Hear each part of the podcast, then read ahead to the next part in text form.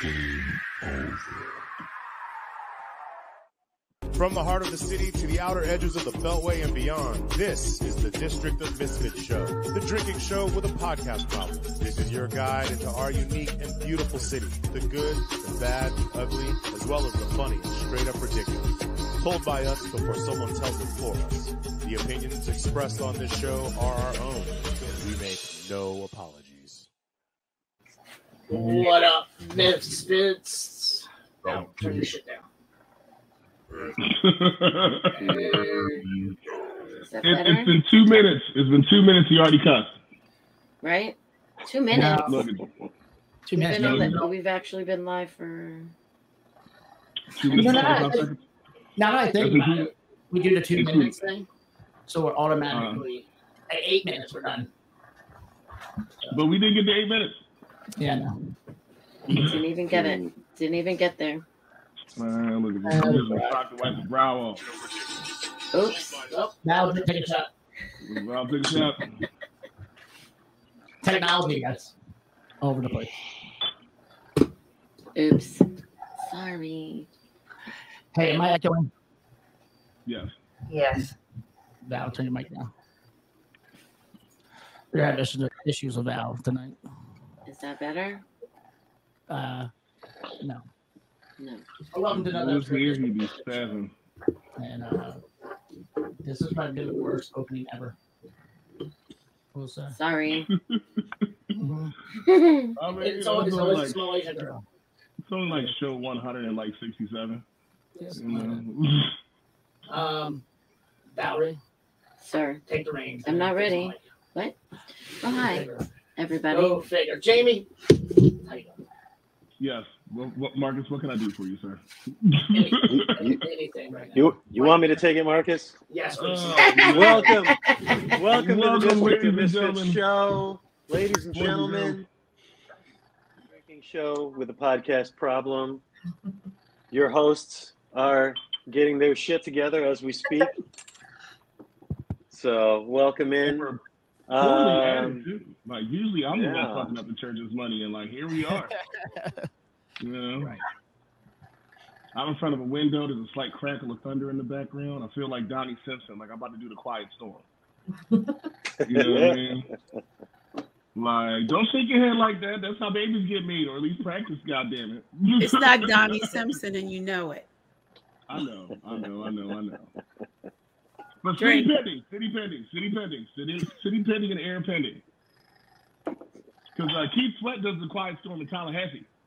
Really? Yeah, let me tell you how I found that out, stuck in the Tallahassee airport. Wow. Right? Somebody gave that whining ass bitch a radio show. Well, you know, that whiny ass bitch got paid. I'm cool with him getting paid. He's still a whiny ass bitch. Drake light skin, he a whole ass bitch. That man got way more money than me. I can respect the shit. Don't knock the whiny ass bitch hustle. You can't knock the whiny ass bitch. Lenny Williams, that's a whiny ass bitch right there. Just out here crying, oh. Harold Nutblood, the Blue Note. The best song they have is whining the entire time. True. My man said, and I cried. It's like, bro, that's not a lyric, yo. It's okay. My man said I watched TV till TV turned off. Oh. Back in the day. Okay. Language. Yeah. Language. That was back in the day. Language. Yeah. Right. She got that snip snap sand. She put it on him. Put it on and put him down. It's a damn shame. That's one of them songs you only listen to like once a day, because if you do like twice, you're gonna get an altar like immediately. Find yourself in an all-black linen suit with some mandals. Doing electric slide for no reason. Oh. This is going to be that type of night, ladies and gentlemen. Anyways, hey guys, listen, I'm here. This is the District of Misfits Show. You know, it's a podcast. We have a drinking problem. Of course, you guys have all heard that part before. I'm here with my cohorts, my assholes, my favorite people in the entire world sometimes. Guys, introduce yourselves. That's Val. Is my mic working again? Can you hear me? Y'all two. I'm not talking to y'all two. Y'all work out. whatever the hell technical difficulties y'all have going on right now. Val, you look great, by the way. You look tan. I know. It's from being out in the sweltering. Can you hear me? Yes. Okay. We can hear you. Yeah. It's been, well, in all fairness, there were last week, 2 days I was at the beach, but then it's been so hot down at the waterfront, the sun just blazing in my face. But thank you. Yes, I feel. Got that sunblock? Yeah. I enjoy talking about sunblock to old black people because they be like, they don't need it. It's like, I'm black, I don't get cancer. And be like, oh, guess what's going to happen? Pretty much. You're going to die. You're going to die. Informing all black people of things that they don't have to do anymore, things they need to do anymore, is it's like the best/worst problem you can ever have, because it's like, I'm telling you this, and you just ain't gonna listen, because for some odd reason somebody told you that ginger ale and apple cider vinegar cures everything. It doesn't. Wait, hold on. What? Right. See, there you go. Look, you what are you saying, Jamie? You understand right now? I'm just complaining about. Hold up. I need to see some. I need to see some peer reviewed studies on this. After this, I'm about to go on my FBI rant. Oh. I'm gonna start talking about pyramids and shit. All right, I'm back. Fuck this shit. I'm back. Marcus, goddammit. Jamie, how was it? How was it being in the control? It was fun. It was fun. I didn't stutter one time. Yeah, no, honestly, Jamie should be in control the whole deal. I am getting my D Martin on now. I'm just swirling the glass. Yeah. I mean, if you want to run the show, if you want to run that show, you can, bro. Hey, look, you know me. Look, let's get this party started, guys. Can we discuss defunding the FBI? Okay. Let's just jump straight to the meat of it. Should we introduce ourselves first? Yeah. Well, we've already done this. Everyone's seen this before, but if you guys want to reintroduce yourselves, reintroduce yourselves. Well, Val's got to do the call action, so. Oh, hey, look, Val, call away. I'm just really welcome, friends, to the District of Misfits Show, as you all know. We are the drinking show with a podcast problem. Everybody shows you drink. You can find us on Facebook and Instagram at the District of Misfits Show. On Twitter at DC Misfits.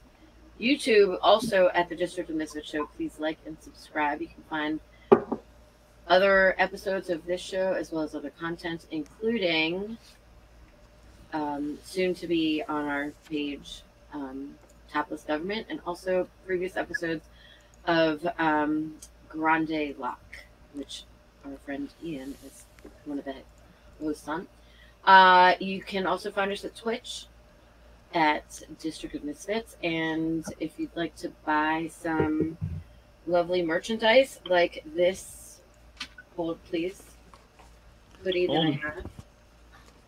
Ooh, that's a vagina. Oh, nice. That's a pussy. Wow. That's fire.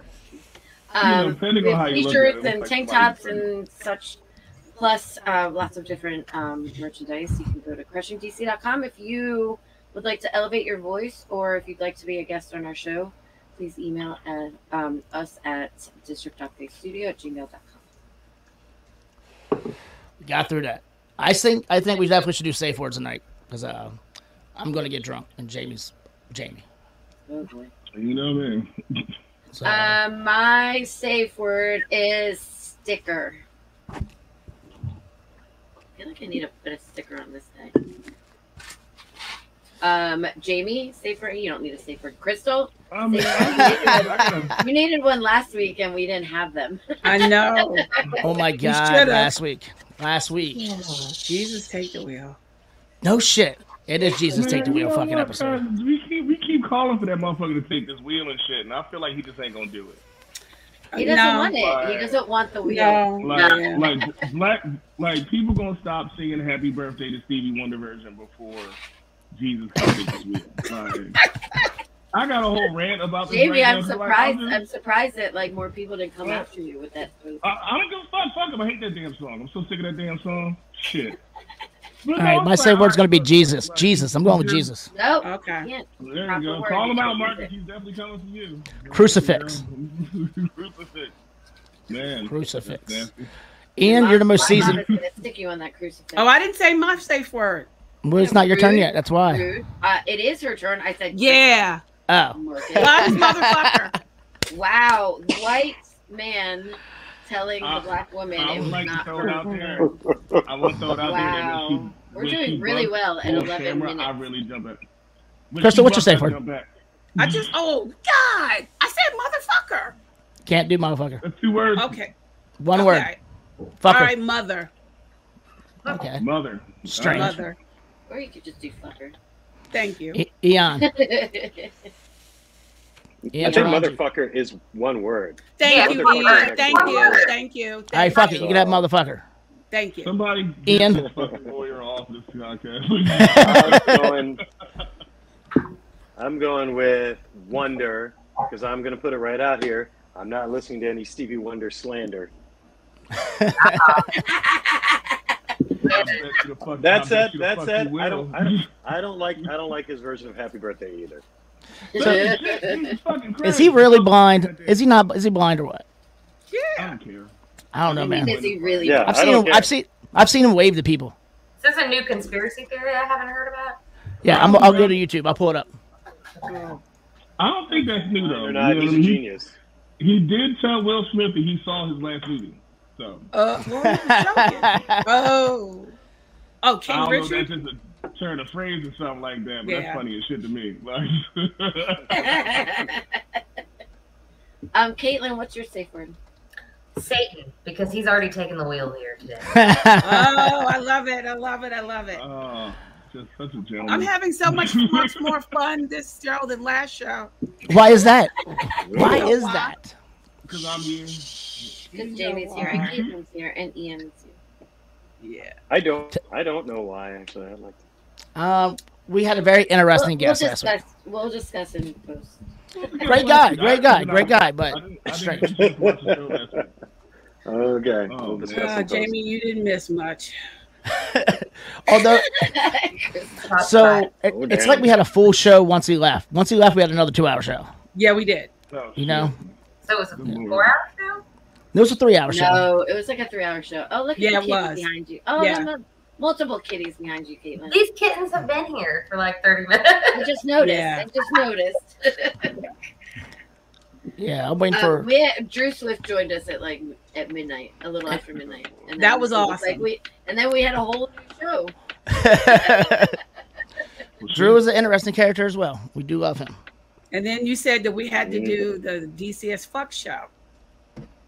Did I was drunk last week, so you tell me what I said. Well, yeah, both you and Val were. You let me know.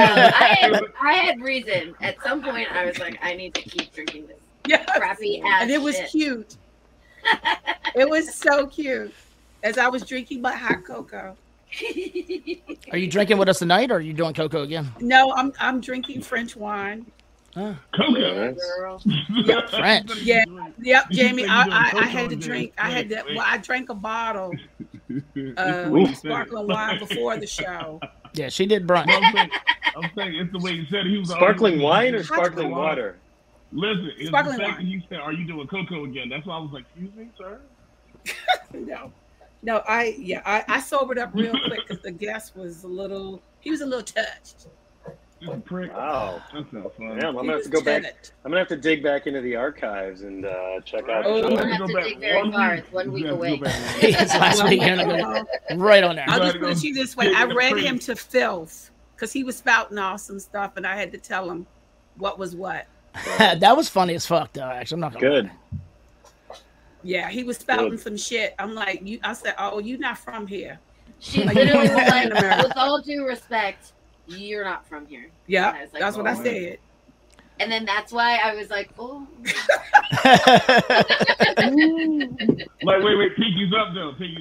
Like. That's right, pinky's up. I mean, dropping that tea. Just watch the show. You'll get the full what the fuck moment. I actually had to yell at him before the show. Yeah. What the fuck was on last week? Your boy. Remember I was telling you about the mayor of Mount Pleasant. Yeah, Mount Pleasant. That threw me for a loop.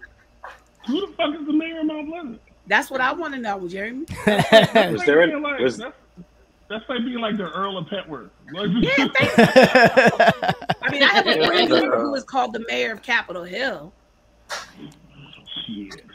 It may be self-proclaimed. I'm so sick of this fuckery. I was about to say, was there an election? More alcohol. Was there an election in which the mayor of Petworth was selected, or was that? Yes. That's a self-applied term. That's what I just said. The latter. I'm pretty sure it was the mayor of Petworth is a crackhead. I mean, can we look at some of these new stickers that we made? That I made. Oh, nice. I don't know if you've ever had this conversation, but I really love stickers. Oh, I have lots for you. Oh shit, I don't have to crush it though. We also have these new lovelies. Nice. District of Dogface Studio. Very cool. Dogface Studios is so lovely. I've been spending a lot of time there. You have been spending a lot of time with me. It is a place. I mean, Jamie's been here like twice. You've been here more than Jamie has. I've been there like 4 times. Still, you've been here more than Jamie has. I've been there twice. Yeah. I actually like going to the studio. Yeah, it's peaceful. Like, if I came to the studio, you want me to bring my kid with me? That's what you really ask. I'll take care of him. I got rope. Tie that motherfucker up. Tie his ass to a chair. All right. You just have to put together a battle plan. So this episode is called Anything Interesting This Week. Crystal, you work on the hill. Yes. Crystal, you work on the hill. I'm going to let you and Ian pretty much take this one for a little bit. What the fuck is going on? What the fuck happened? Well, I mean, Ian, I would totally love your perspective, because one thing I'm getting tired of people bashing the Attorney General. I'm really getting sick of it. Because now, how come you didn't arrest Agent Hillary? Oh. You know, and it's like, okay, you know, what the hell do you want them to do? I mean, you know, it's like they're gathered the evidence. They executed the search warrant. You know, what the hell do you want them to do? I'm like, I want them in jail as bad as anybody else. I said, but let the law take its course. And people are just, it's you know, they want instant gratification. And I'm like, no. I'm like, I'd rather this man to be methodical about this, because I don't want any loopholes. Yeah, I don't want exactly that. Right. I don't want Agent Orange to wiggle his fat ass out of this. Yeah, I couldn't agree with that more. And I'll be honest, I'm somebody who has definitely expressed some impatience with the sort of pace of at least what we know is going on. And you know, this whole week should let us know that there's a lot going on behind the scenes that's not in the news every day, that there is an investigation. And you're right. I think you used the exact right word, which is methodical, because you saw the reaction of like half the country to them executing a legal search warrant. I mean, understand what a search warrant means. That means that an FBI agent who has been investigating asserts to a federal judge or a federal magistrate, you know, all of the relevant facts that lead him to believe that they must execute a search warrant in order to get evidence.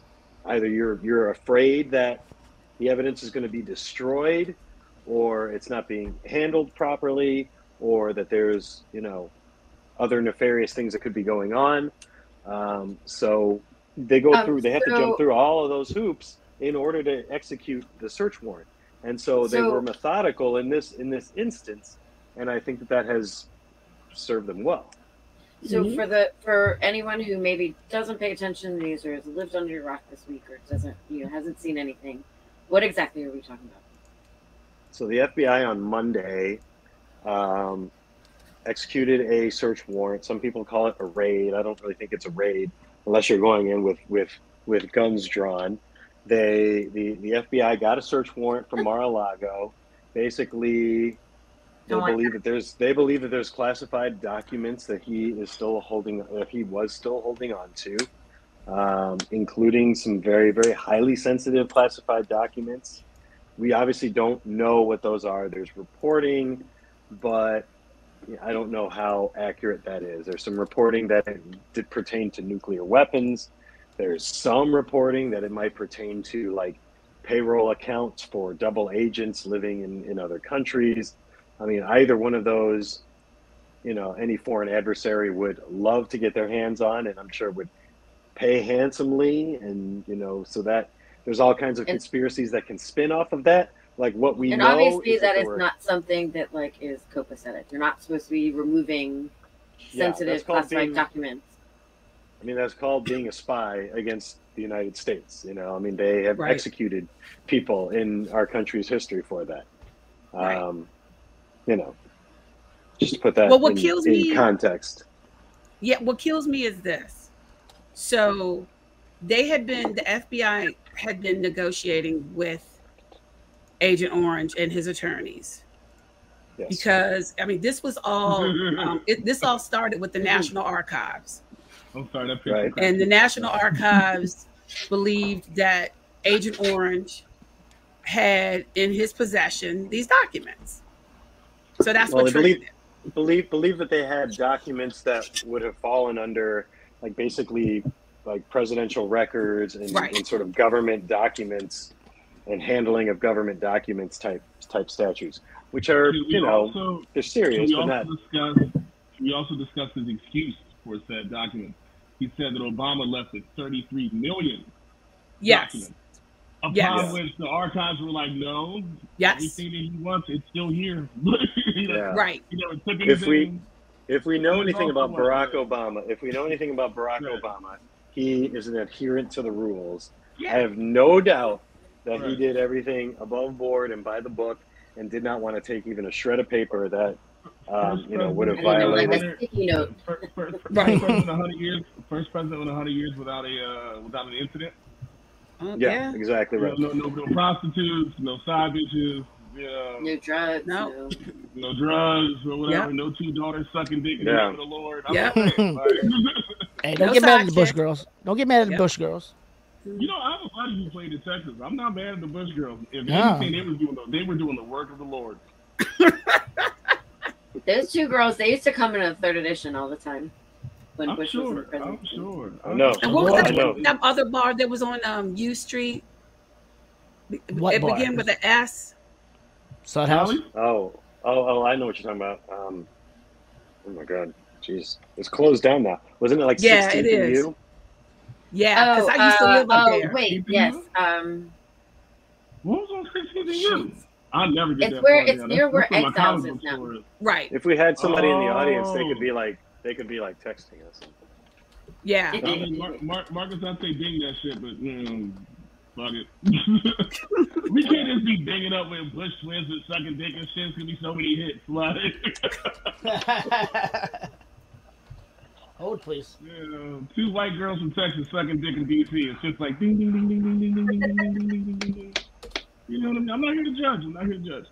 Twins, no less. Twins, no less. No less. We remember these Miller Lite commercials and twins. Like, oh man. That's gonna bother me because I like. I know. Stetson's, right? No. Yeah. Stetson's. Yes.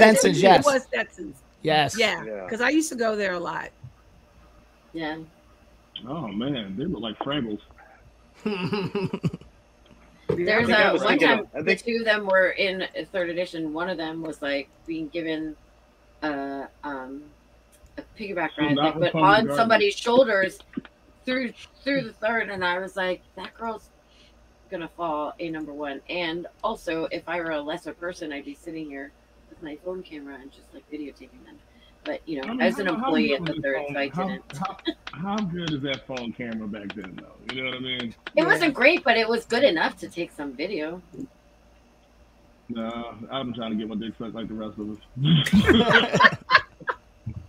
Like, thank you, Laura. Oh my Lord. Oh my goodness. Oh my goodness. Twins from The Shining. That's creepy.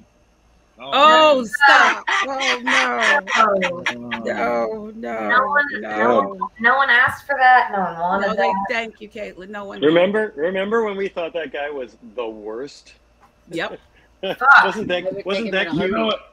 If no one has tattooed "How You Like Me Now" on his lower back, I don't know. Yep. True. Like, remember the reprieve we got when that black guy got in office? You know what I mean? Just like, man, boy, oh boy, did we fuck that up. Change is going to come, and then we going to fuck that up, too. Oh, boy, man. Yeah. Yeah, I'm like, but yeah, fuck Mar-a-Lago. So, I'm super excited to go out. I'm really excited for what you guys said. I was talking about this at the bar, and this guy was like, "Why can't they just get this done?" And I was like, "It's the U.S. government. Things take time. Anyone who's ever had to like get their clearance, security clearance, understands it's 2 to 3 months." Yep. What the fuck? You're trying to lock up an ex-sitting president of the United States. If your ducks are not in order, he gets out immediately. Now, and you saw. Watching ass because right, I need to refill my drink.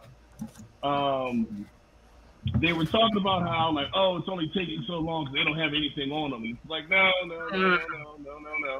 In order to get that search warrant, that means that they already had something on them. The fact that he might have possibly been selling government secrets to other countries, like all that other stuff, and now because I'm a fucking sadist, I decided I was going to listen to some Republican radio. I did the same. And it was on Vice. I'm trying to remember this. I got pulled up on my computer if I can remember how to do that because I'm still used to working with a tin can. But look, I'm not here to kink shame you. I would avoid the right-wing radio. No, fucking, I love this shit because it's entertaining. It's like, all right, the picture of the FBI that they made up on Fox News, like him with the chick from Jeffrey Epstein thing or whatever. It's like y'all put that picture together. That was the judge. Yeah, that was the judge. Y'all put that picture together when it was really just a picture of him trying to eat Oreos during the fucking hurricane. Like y'all are pieces of shit, and it's entertaining to me.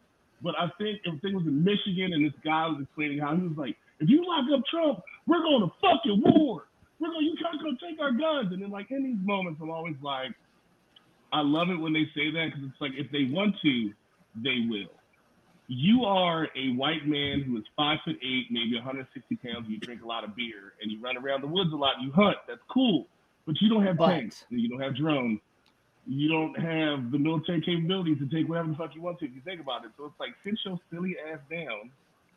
Well, now I think the IRS is the IRS is coming after them because they just did all those new IRS agents. Oh Lord, the IRS. Oh yeah, and the Inflation Reduction Act. I'm scared of the IRS and the fucking CIA shit. Yeah, but if you go on TikTok, they're all like preaching for us. I'd rather not do it. Shit like that. Right. So, Marcus was saying something about Crystal. You had said something. Is this what you were saying, Marcus? That they had actually tried to negotiate with. They tried to keep it under wraps, and they were trying to not. What they were trying to do, they were talking to Agent Orange and his attorneys, and they were trying to do it quietly. You know, but they just got to the point. They're like, he's not giving us what we want. So therefore, they did it less intrusive, and then they had to do intrusive. And then that's when they went to the judge, and Merrick Garland signed off on it, and the FBI director signed off on it, and they executed the search warrant. I mean, it's just like Agent Orange brought this on himself. We would have never have known about the warrant. We would have never known about it until he ran his mouth. He just said something. Yeah. And so, but notice. It's like catching a kid in a lie. It's just like, bro, like, just hurry up and lie faster. You know what I mean? I mean, the thing is, that he's like, oh, they raided. Like, no, they didn't raid your house. They didn't come in with guns blazing. And they gave you the receipt. Right. I mean, look.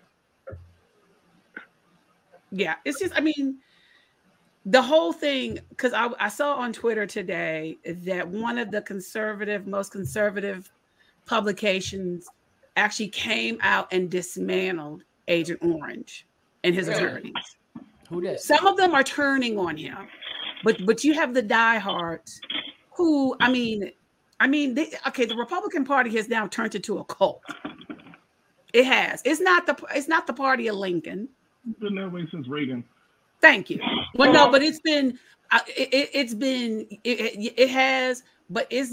gone beyond that.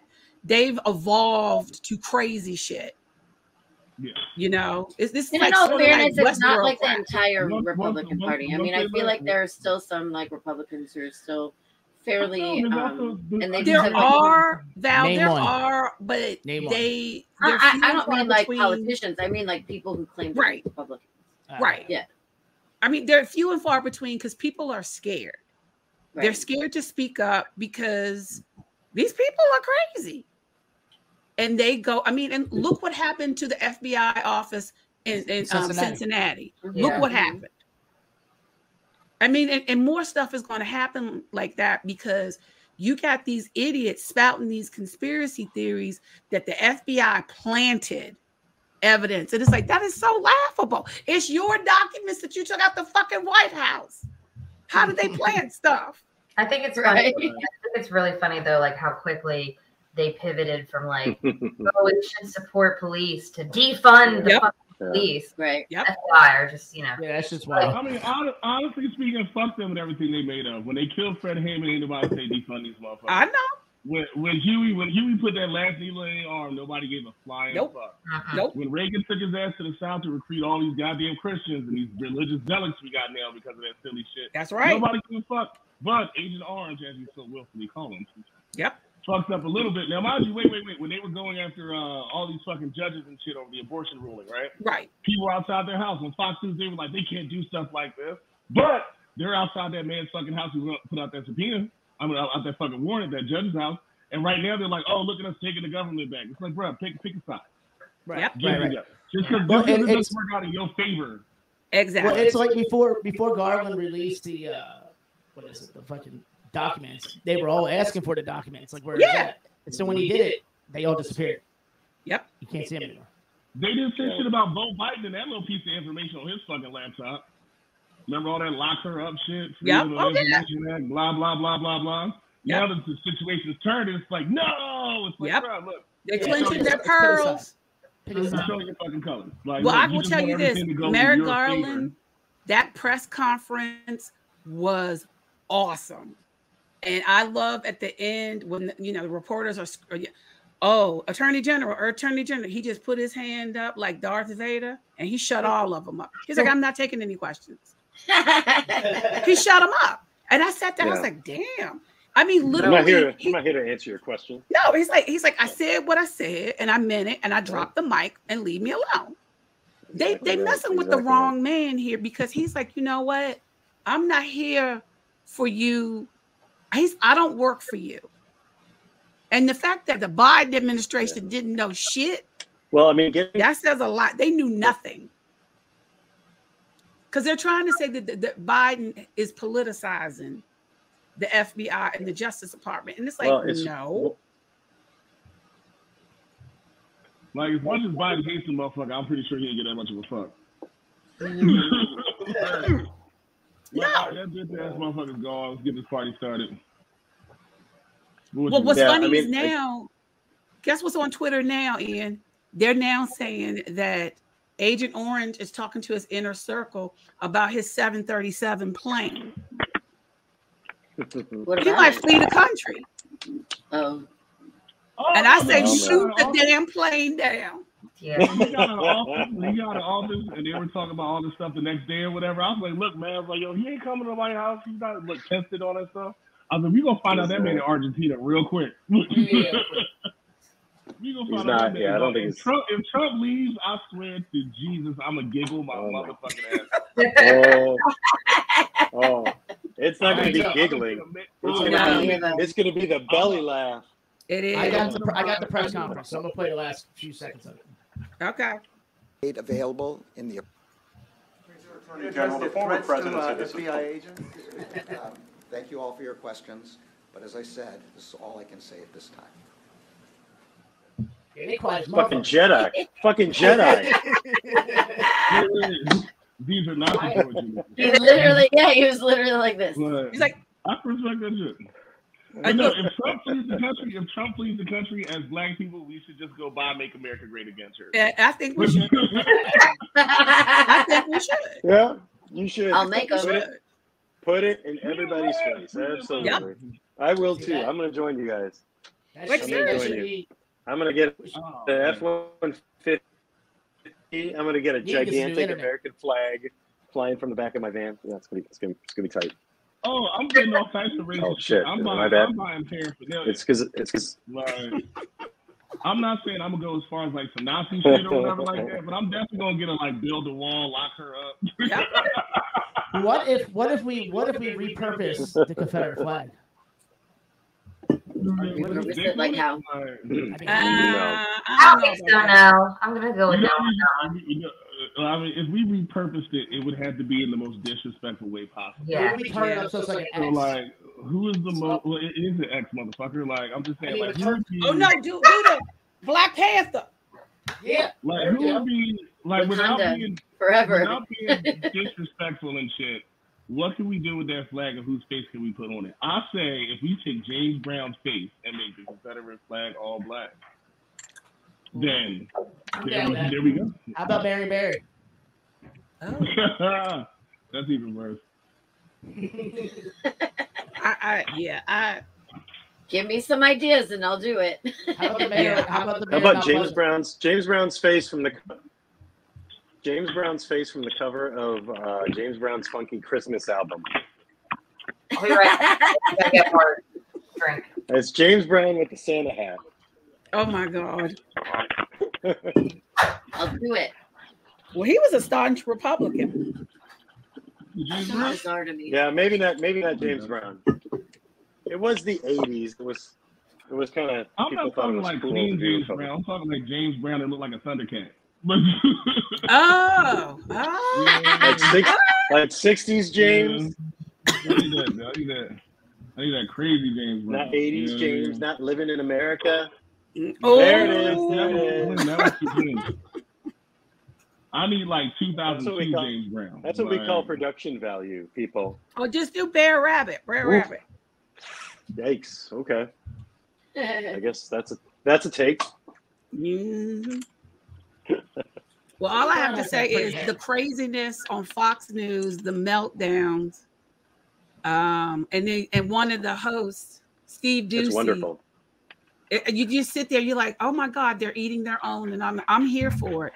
Hey, speaking of that, I'm so here for it. Speaking of that, I have a clip of that. The FBI, we must save America. Whatever happened to the Republican Party? I don't have the video. Ooh. Mm-hmm. I'll come back to that. Are there copyright issues? Probably. This Fox News. Oh, okay. I'll try one time. Give me a second.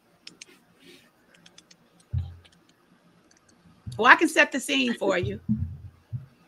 Green crackers sitting on the couch. White people. It's a bunch of white people. Yep. Let me set the scene. You know, and one is like, it's like, well, whatever happened to the party of law and order? And I hate to say this, the gentleman from Louisiana was on the show. I did have respect for him. I don't anymore. He's drank the Kool-Aid. Which gentleman from Louisiana? Steve Scalise. Oh. He and I shared king cake together during Mardi Gras. Ooh, he disrespected you. That may be, but I never respected that guy. I always saw through his bullshit. Yeah, it's sad that they keep all defending. They're all like that. Yep. They are. They have shown themselves to be exactly what they are. Somebody said it. It may have been John Heilman said the other day, like, Trump is the great revealer of people. Mm-hmm. You know, the sycophants. You know, I mean, the people who stand up to him are few and far between, and the sycophants are many, and they debase themselves in order to like not piss off their voters, so that you know they can win a primary in Ohio or whatever the hell. So it's just like, yeah. Well, one of the Republican members of Congress who voted to impeach him. She lost her primary in the state of Washington. And Liz Cheney's going to lose hers. And Liz Cheney's going to lose hers. She is. And if Adam Kinzinger was running again, he would lose his because that's what the party is. They don't want to hear truth. They don't want to hear facts. They get spun exactly what they want to hear. Mm-hmm. And you know, It's the same shit that they've been fed since the 90s, and it's toxic as hell. And that's why they have become a party of like a bunch of toxic, like white people. Yep. Right. That's what the GOP is today. I hate it. But what blows my mind are the people of color who continue to support the Republican Party. And you know why they do it? There are few, but yeah, okay, go ahead. So, you know, let's start at the top. The coolest of them all. Oh boy. Supreme Court Justice. He has always felt, I mean, he grew up in the South. He has always felt that his own people don't deserve a fair break or a fair shake. He's done far worse for Black Americans than Jim Crow. You know, and he truly believes everything that he says because he doesn't think he's Black anymore. The same thing like with OJ. You know, you forget when you get to a certain level. I hate to say this about my people. When they get to a certain level, they forget that they Black. And they start spouting this stuff. Mm-hmm. I mean, you know, traditionally, Black Americans are conservative. We are conservative. Socially, yeah, very, very socially conservative. We are. Yeah. Not economically. Not economically. But you know, but you got a brother like, you know, Clarence Thomas. He truly believes that he's better than everybody. I mean, and you have others because, like, even when I worked on the Hill and I worked for Republican members of Congress and stuff. And then the other Black Republicans that I would meet, I would be astonished at how much they lived, eat, and drank that shit. Yep. For me, it was like I could turn it off because it was like I was the most liberal one in the office. And I was very proud of that. It was your job. It was my job. I'm like, but I'm like, I didn't believe everything that they were spouting because I would always push back. But you have some that are true believers. And you just sit back and you're like, okay, so you truly believe that people of color should not have a level playing field, that you truly believe that they can't get a helping hand from the federal government because you think it's welfare. Well, what about all the corporate welfare? Yeah. You know, I mean, it sickens me. Because I mean, I'm like, I was a Republican until 2018.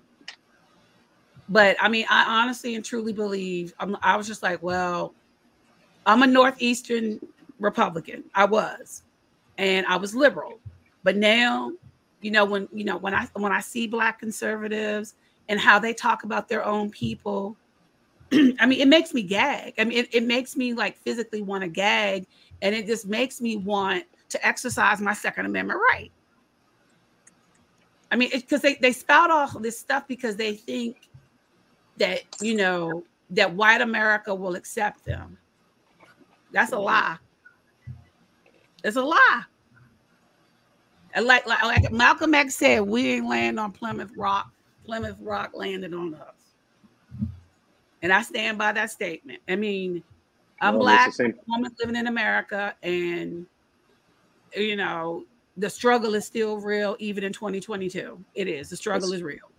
They deal the same way with immigration. Yep. You know, I mean, at some point, it's just like, well, let's see.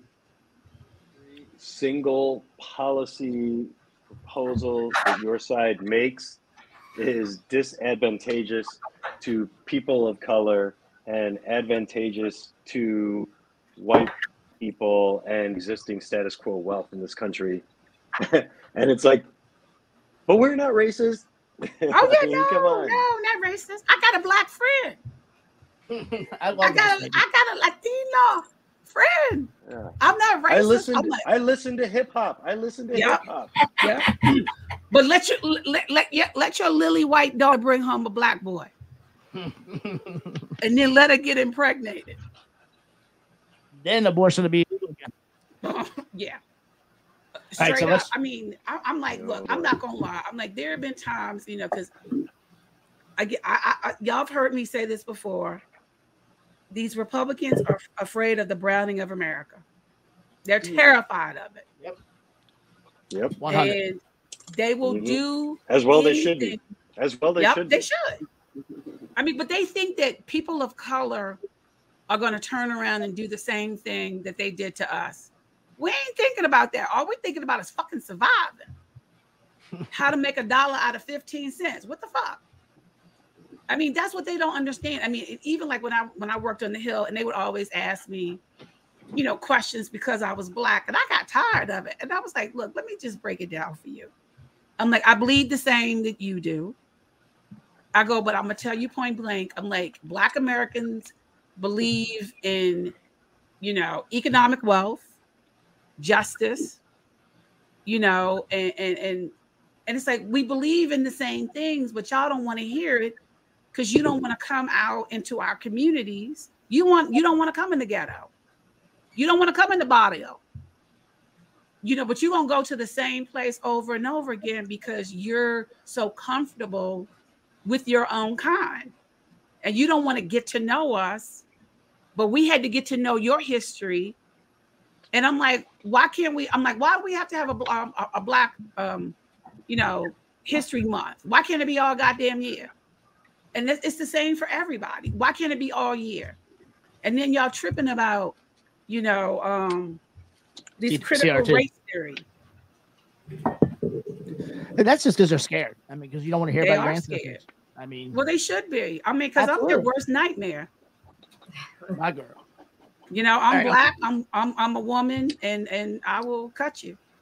All right, we'll try to play that video. Let's see if it plays. Destroy the FBI. We must save America. Whatever happened to the Republican Party backing the blue? This is coming Steve, from the top. Who went rogue? They were following a search warrant. Nuclear weapons. We don't know if there are weapons, but if that is true, and they were just in the basement of Mar-a-Lago, that's kind of a big deal. Well, certainly it will allow Medicare to negotiate lower prescription drug prices. And I, you know, if you are on a fixed income, if you're older, you love that, regardless of your political party. You love how it sounds. Deeply, deeply concerned about the politicization of the FBI and Biden's DOJ. Well, of course, the FBI director was appointed by Donald Trump, the former president. But Congresswoman, and just out of curiosity, are you wearing Bermuda shorts right now? He's like one of the hosts in Westworld. Like, he's becoming aware before. Yes, Christina. Christina. She became aware tonight. Hey, I said not to tell me anything that fucking show. Oh, shut up. Doing your goddamn French wine. Steve Ducey is becoming self-aware before our very eyes. It's wonderful to see, actually. It's, yes, I told you. I support his transition. I support his transition. His ascendancy. If he wants to identify as a rational human being, I support that. Yeah. I mean, okay, even John Bolton. Did you see the clip with him? John Bolton? Oh, Ian, it was masterful. He obliterated the Newsmax commentator. I just sat down. I was like, I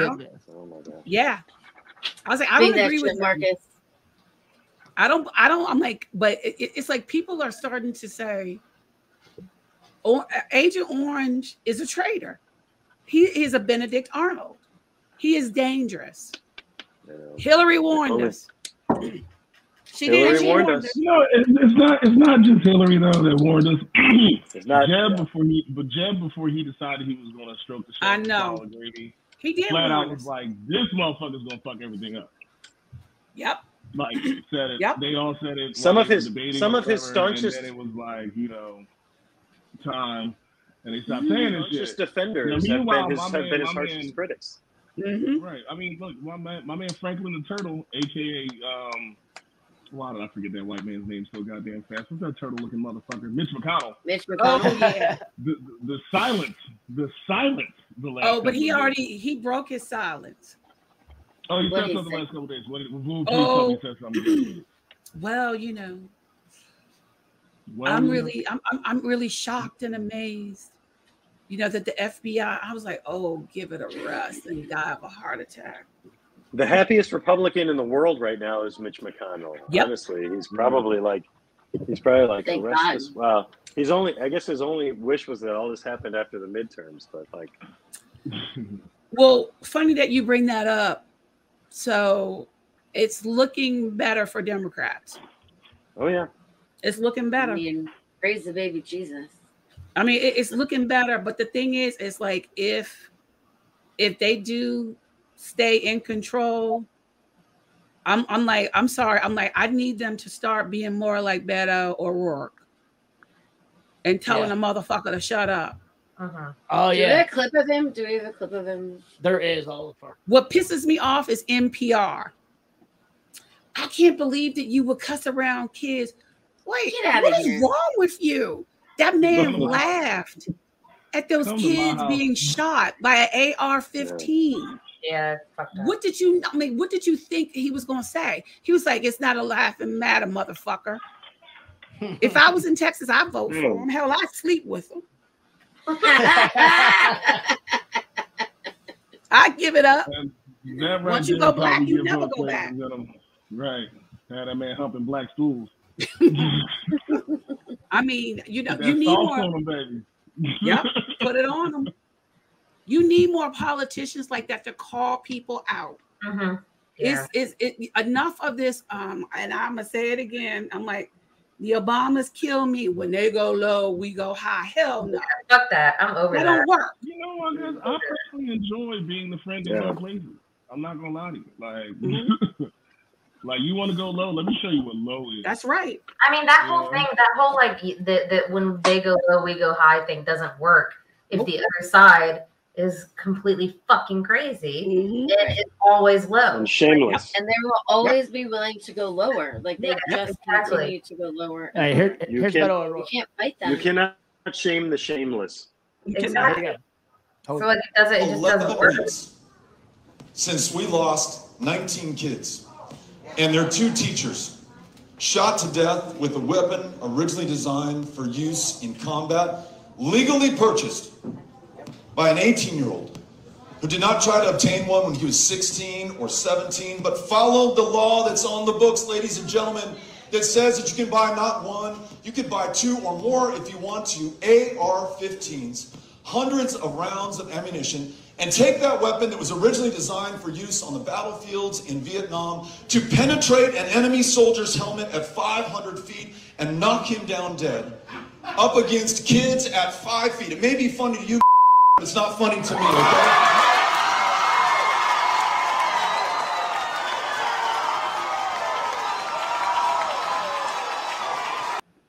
What's he in a nursing home?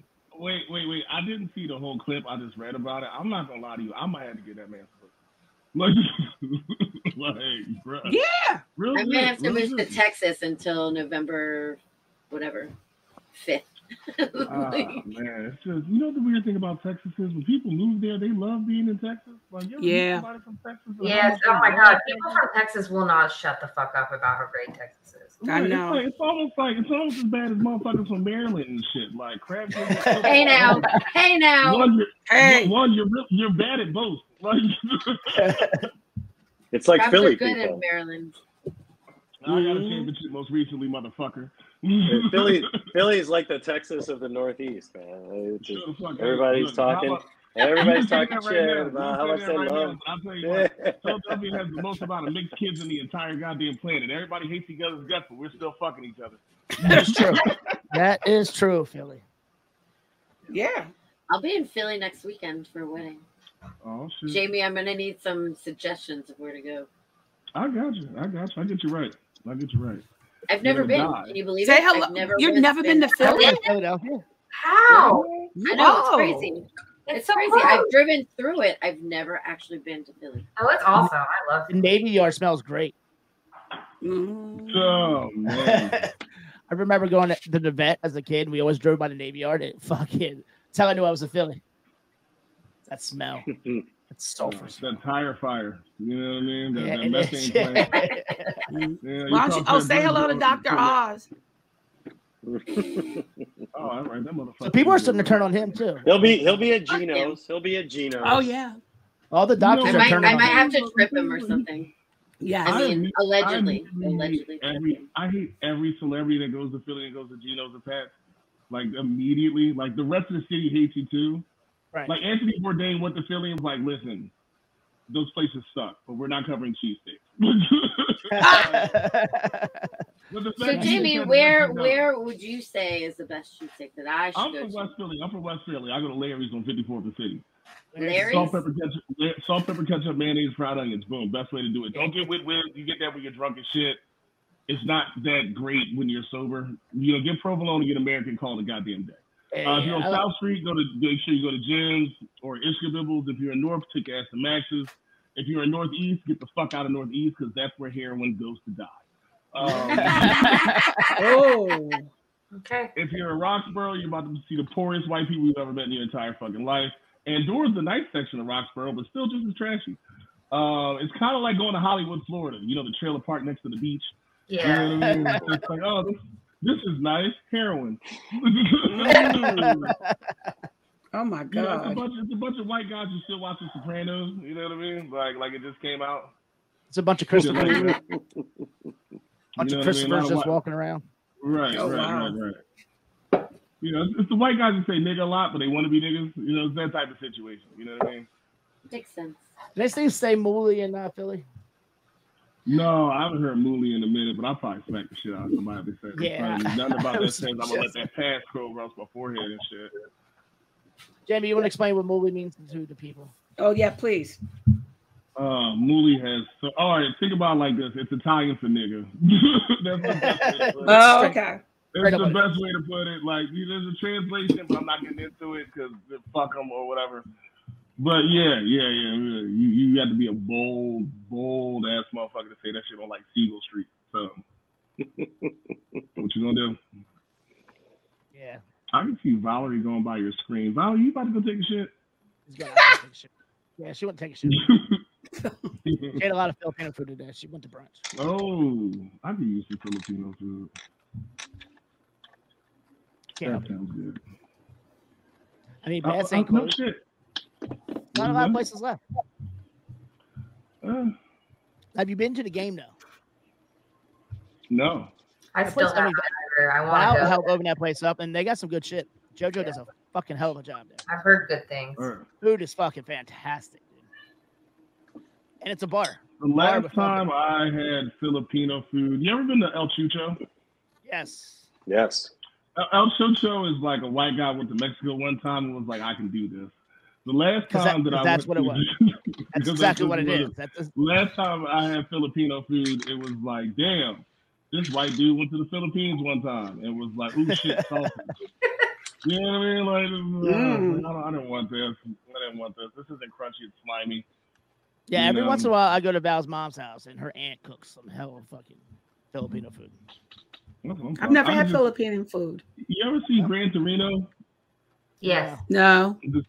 There's a scene where Clint Eastwood's eating all the food. He kept calling these Asian people fish heads, and then he finally got in their house and started eating the food. All these women kept feeding them and shit. And I could just see Marcus being like, "Ooh, what's that shit? I need that too. I want to eat all of that." And like the one lady cussing his ass out. The one lady cussing his ass out in like Filipino. And like he looks over, he was like, "What's she saying?" She was like, "Oh, she said she's glad you're here." He was like, "No, she did not." No, she did not. Oh my lord! I go to people's house and they see white boy eating fucking their like cultured food. Like I grew up with a buddy from Korea, and like his dad would cook shit. And I'd eat all the Korean food, and the kids be eating pizza and shit. He'd be like, "Man, fuck my kids." I got a buddy, Brian Doyle. When I was still living in Philly, he would always come the day after Thanksgiving to my house. And like he was married, he had a kid at the time. He showed up without the kid and like his wife. And my mom was like, "Where the fuck are your kids at?" And he was like, "This is my time." He was like, "I'm not bringing them because this plate was made for me yesterday," which it was, mind you. He'd been doing it since we were 15. He was like, "This plate was made for me yesterday." He's like, "Yo, mom, and I'm eating this shit. I don't want to talk to nobody." Like, why are you doing that, yo? Like, it's cool. He was like, "I'm not even taking this motherfucker to play home." Like, wow. his wife was up there, let's go to brunch or something like that. He was like, no, I got a big ass plate. Miss Donna made this plate for me, yo, and like, it's just. I'm not eating all day. I'm not eating all day. Right. It's where I got to be at right now. You know what I mean? Mm-hmm. Damn, Crystal, you going to town on that? Hilarious. Yeah, and I got to go in the office tomorrow. Yeah, you be all right. I think you'll be fine. You work in a specific type of place where Monday hangovers seem good. Caitlin, can we discuss your Alabama trip? Which one? The one where you got the post-it on your car saying, give up the game. Oh, yeah. Yeah, so I remember, like, the second I saw you, I was like, wait, something silly happened when she went down there. And it was like, it clicked like a second ago. I was like, ooh, yeah. Yeah, yeah. So, my husband, so we took my husband's, we took Daniel's truck, my husband, and he has, like a pansexual satanic sticker on it. Well, it's like a pansexual pentagram. So, right on the truck. And so they, left like a note on the windshield, like saying that you should really reconsider your homosexual and satanic lifestyle choices or something like that. And I was just like, well, this is how you know you're in fucking Alabama, because like. Please tell me, do you still have that flyer? The thing they gave me. Yeah. I have a picture of it. Is there a phone number or anything on there? No. I would call right now. Marcus playing a dangerous game, bro. No, they didn't leave any like identifying. But it's funny though, because.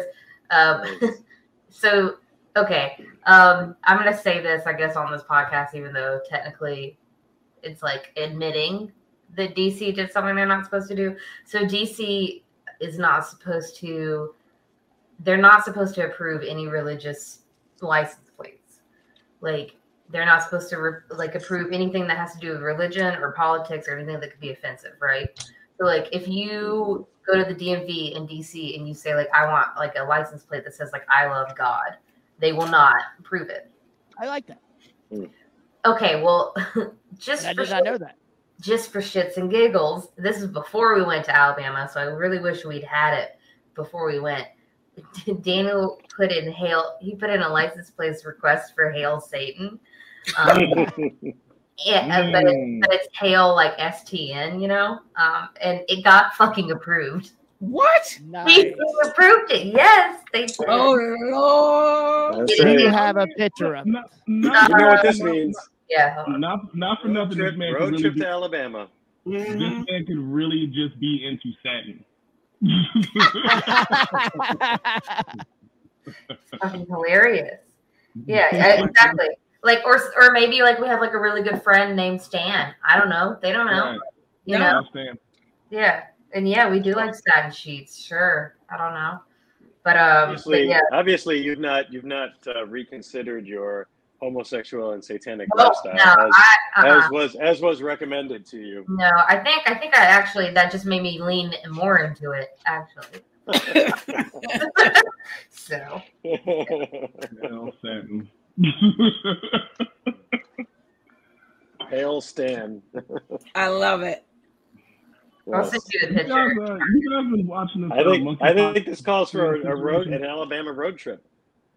You know, here's the thing. I'm not going to spend any more money to go there unless someone's dead or getting married, and I have to really like them if they're getting married. I feel that way about my family in Dayton, Ohio. Like I only come for weddings and funerals, and I really gotta like you. Yeah, because there's so many other places I could spend money to go. Why am I going to spend money to go there? You know, all that to go to a goddamn Cracker Barrel, shit. Yeah, no. It's not worth it. Hey, I lived in Dayton, Ohio, for 3 years. Oh, sorry.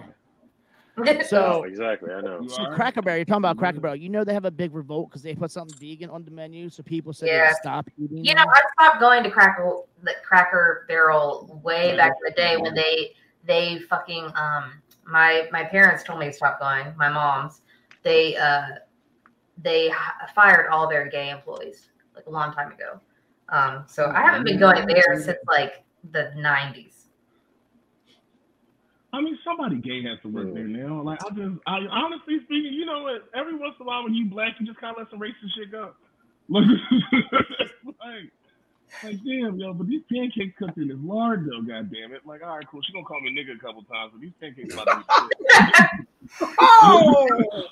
You know what I mean? Like, look, we've all driven through Maryland and stopped at a gas station. Like, you know, the second you walk out there, like, fucking nigger. like, got my gas stuff. You must be talking about Charles County, Waldorf. I had a buddy of mine, Jesse, DJ Jesse, he works over at JR's now. But he was telling me some homeless guy like asked for money, he had me change.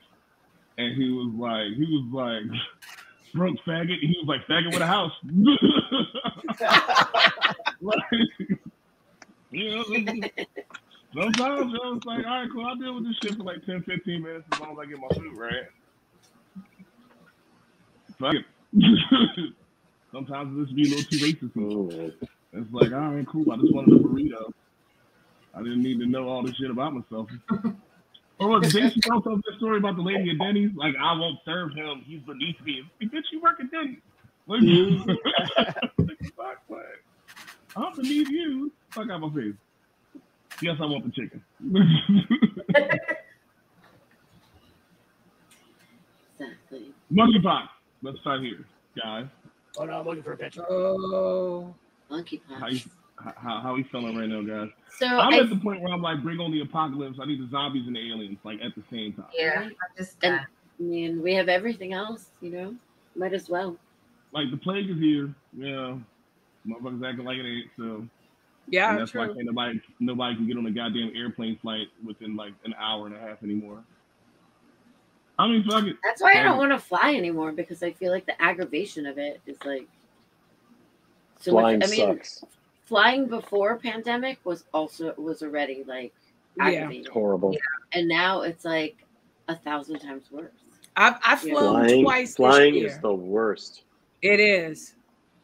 Because I flew to Denver in May, and I had a direct flight, and then it was canceled, and then they rerouted me through LaGuardia. Oh shit.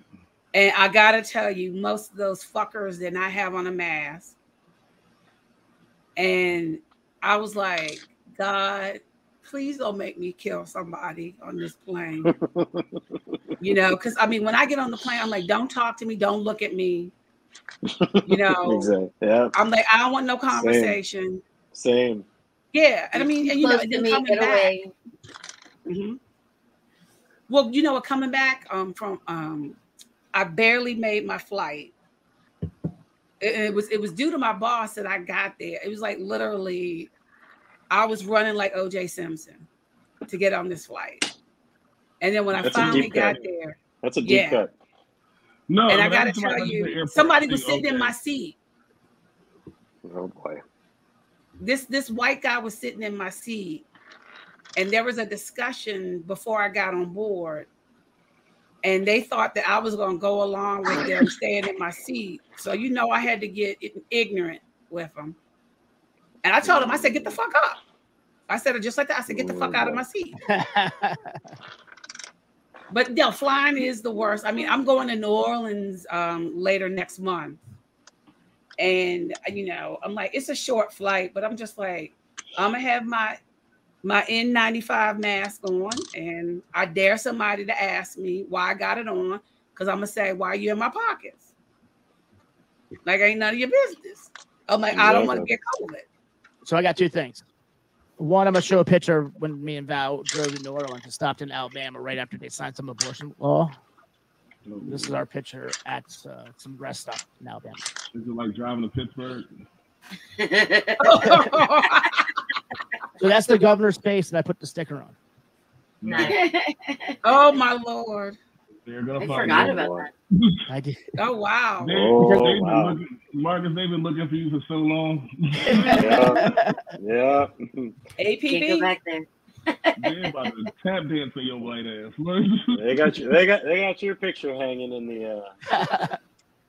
Like this guy should not be allowed back there. American History X, when he was like explaining how he wants what's the chick's name? when he got out of prison, he was telling the chick, like, we should leave, we gotta be done with this or whatever, and she just kept calling him a white nigger. Like, Marcus, someone is saying that about you every time they see that shit. I'm okay with that.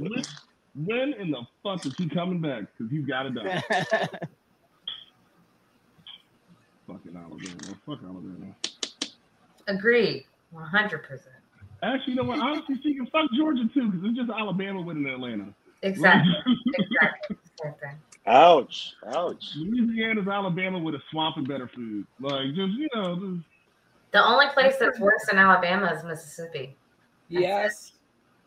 And the crazy thing is, Mississippi is 40% minority. No one gets that.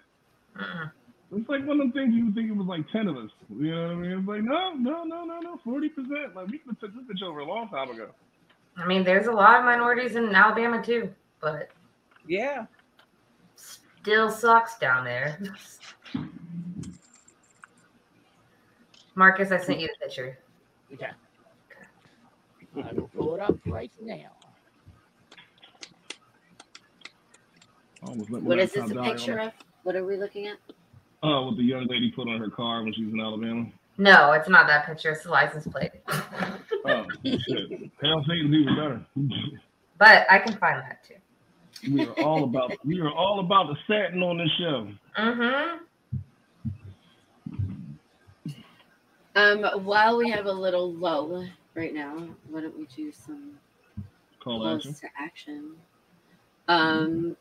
We are the District of Misfits Show. You can find us on Facebook and Instagram at the District of Misfits Show. On Twitter at DC Misfits. On the YouTubes at the District of Misfits Show. Please like and subscribe. Twitch, you can find us at District of Misfits. And if you'd like to buy some lovely gear, please go to crushingdc.com and see what new stuff we have available. And if you'd like to be a guest on our show, or if you'd like to start a podcast of your own, as Crystal and Ian have done themselves, please email us at districtdogfacestudio@gmail.com. All right. Hold on. Now, one more picture. I'm Ian, what are you ripping up over there? Those sensitive documents. That's right. All the classified documents that I keep in my home. You're just ripping in two pieces and like putting them out in the trash for everybody to see. Yeah. I imagine that that's what Trump would do. Like, I imagine that wait. I'm just gonna rip it once, maybe twice, and then like. No, the plumbers at the White House. Apparently, he would take messages and notes and like rip them up and throw them down the toilet. Yep. And the plumbers would later on find the motherfuckers and be like, hey, I don't know if I'm supposed to be reading this crumpled up piece of paper, but like, stop doing that. I'll be so annoyed. Like, so, what's the matter with him? So we're just talking about flights, right? Who here has flown in Spirit? No. I hate Spirit Airlines. Like ever? It's not really flying. Spirit's not really flying. It's more like you get on like a Greyhound bus and they attach you to a slingshot and hopefully. So here's a TikTok about Spirit. You landed and catch your lip. Wow. Good morning, y'all. Welcome to Flight 457, straight flight to Las Vegas. Y'all, unfortunately, we do not have a pilot for this flight, so we will be asking for volunteers. All you need is a valid driver's license, and you are good to go. If at any certain point nobody wants to volunteer, we will be choosing a person at random. Also, you guys, both bathrooms are currently unavailable, but we did put Walmart trash bags under the seat, so if you have to go, they are there for your likings. At this time, we have locked all cabin doors, so no one's allowed out. Unfortunately, you guys, all the stewardesses are working from home virtually, so if you have any questions, please ask them right now, because when we get to 100 feet in the air, we will lose signal. Thank y'all for flying Spirit Airlines, and we would hope to see y'all in Vegas.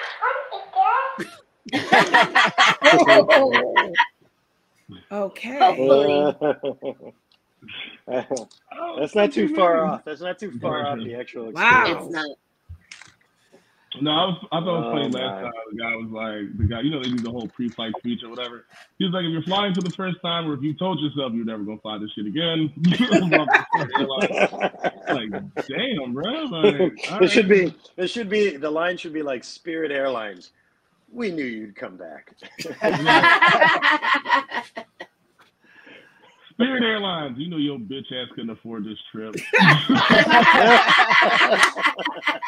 Oh, I love it. Spirit Airlines.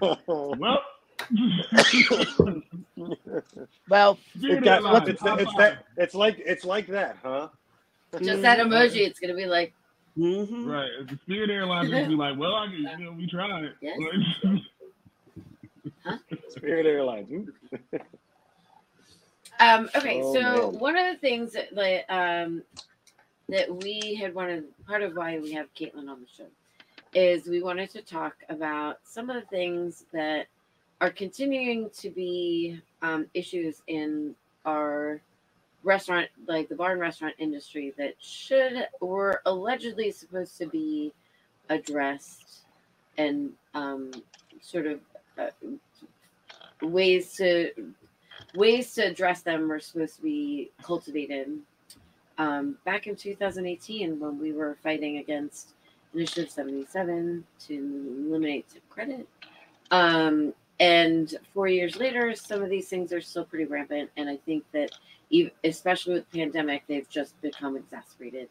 Caitlin had posted something on Facebook a few weeks ago about something that's been going on at her former place of work. And, you know, and the sad part about it is that it really isn't unique to where she had been working before. I mean, I think that unfortunately there's still a lot of really bad actors in our industry, and things haven't really been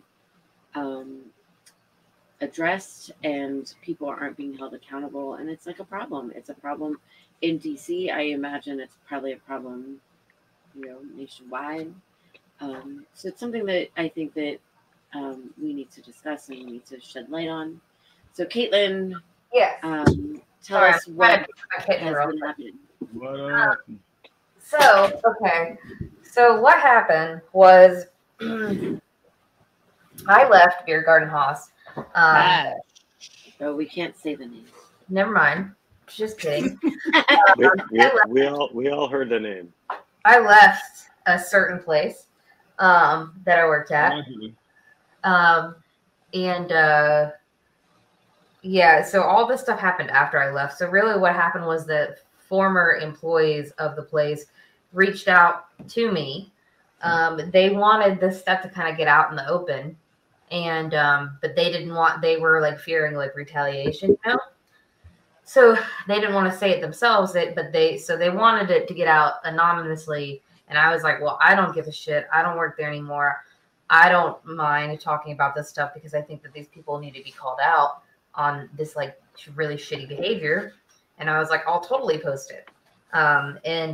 Just, you know, not say who told me. You know, there's multiple employees that came to me and told me this stuff. So without saying any names that I might have already done on accident. To be fair, I didn't know I wasn't supposed to say a name. Anyway, so they hired, so first of all, there was minor staff like violating ABRA things and like serving alcohol, and it was like the owner's kids, right? Which that's just straight up violating ABRA rules.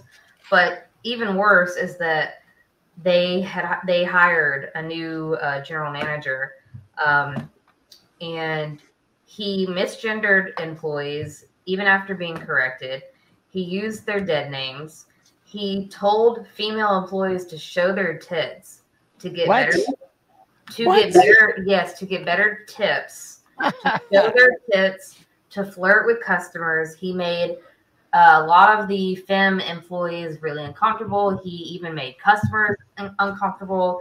He like stole tips from the tipped workers. He was a salaried manager, and he put his name on the tip sheet and got tips, which, you know, you're also not supposed to do. This guy's a piece of shit. Highly illegal. Highly illegal. I mean, yeah, it's just really bad. And like the thing is, and what I think, honestly, I think what makes me probably the most pissed off about this is that, like, I posted this, right? I tried to post it to a very, very large district, a very, very large district-oriented group for industry professionals that I will not name. And I know that, you know, they're trying to avoid drama and everything and whatever. I get that. But, like, why are we trying to avoid drama when it's just calling out, like, bad fucking behavior? Can we just call it out? Can you, like, you know, like, it just, it, I don't, I'm sick of this. Like, it's like we were just, like, we were saying earlier, like, I'm sick of the, like, when they go low, we go high thing. Mm-hmm. Like, sure. No. Like, so in all fairness, I mean, similar to why we can't name names, that's why we can't name names on that page. Yeah. Because, you know, I mean, there's like a liability issue and like the owner of that page could get sued. Well, can they get sued if it's not them saying it? If they're just. No, because it's on the page. She's responsible for that page. Mm-hmm, okay. So that's why we don't necessarily do things like that. Yeah. Similarly to why we're technically not supposed to, like, well, okay, here's the thing, though. About that is that I'm in other groups in other industries, like the animal care field, right, that are way bigger than this group that I'm talking about that we use in D.C., and they do call out shit like this in facilities by name and people by name. And they don't have any problem. I imagine that those bigger groups probably have a legal team. No, they don't. It's like just literally volunteers. Like, I mean, I've been on it for a really long time, and it's just like, I think that, you know, it comes down like a freedom of speech thing, you know, like unless you're like, I don't know, I don't really see how she could get like sued for that. Maybe Ian. I think she's been like advised before. Oh, well, I don't know. I still think I don't think there's very strong likelihood of liability. Yeah. You might get sued for slander, but I mean, Trump turns around and sues people for slander all the time, and then the case gets thrown out. But sure, you know, but like this person doesn't have like money to be going to the. Yeah, no, for sure. But you know what I mean? I mean, it's not like she's like a corporation that's being. You know. I would say Caitlin is well within her rights to speak what has been told to her, and any sort of slander. Yes, it would be, look, I spoke the truth. This is what was relayed to me, and So, like on her own page, she can do it. But I think this is the reason why on this other page, this group page, that like thing issues like this aren't normally approved on that page. Yeah. Go to Yelp. I don't use Yelp. This is a so like the go to Yelp. You can be Hail Satan 69 and you know, totally anonymous until they figure out what your license plate is. Yeah. Exactly. Right. And so like the bigger issue is that like a lot of these things that were I think that you had that people had brought to light to you and about that place is the issue is that those issues have been it's not unique to that establishment. And like, right? and like the other thing I was going to say too, and I got kind of lost track. I'm not just complaining about like the fact that it didn't get on that group, but also just the fact that even when I did post it, it didn't get a whole lot of like attention. Like, you know, like, and like, I mean, because it's like not, it's not like sexy. Like people are, it's not like and, like you, right? I mean, like part of that is because Facebook's algorithm is dog shit. Fucking hate that app so much. But it didn't get a whole lot of attention. The individual I'm talking about doesn't work there anymore, apparently.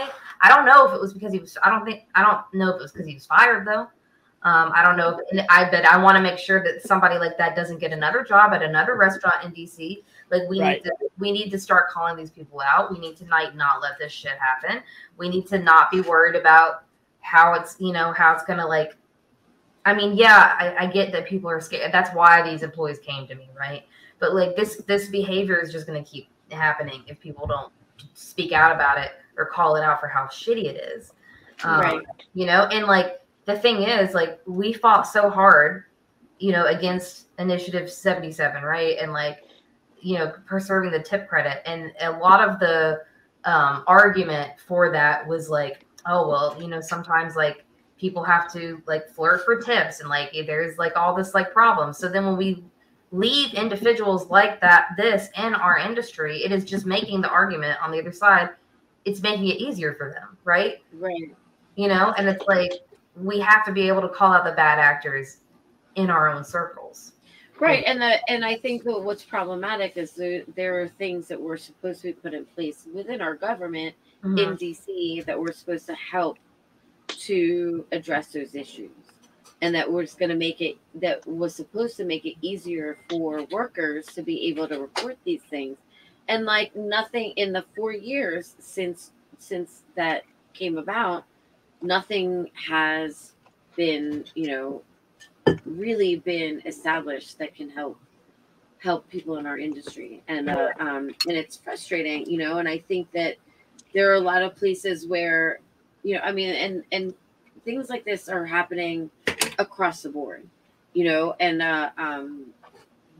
I feel like it's still, I mean, what you're saying and what you're saying that your former employees were telling you is pretty common, that people don't feel comfortable coming forward, that they're worried about retaliation. Yeah. That, you know, and I think also there are people who I know personally who've worked at multiple establishments throughout the city that feel like they don't want to, they feel uncomfortable reporting because there's still people within that establishment that they still fuck with, you know, that they still, they don't want to jeopardize their ability to make money because they're reporting the establishment.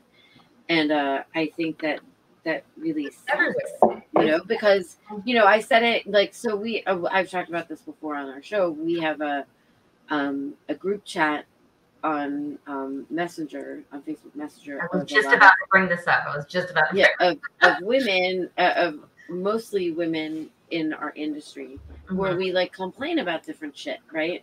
And like the one thing that I said, I was like, you know, this is the biggest problem when Caitlin brought it up. And I was like, when people don't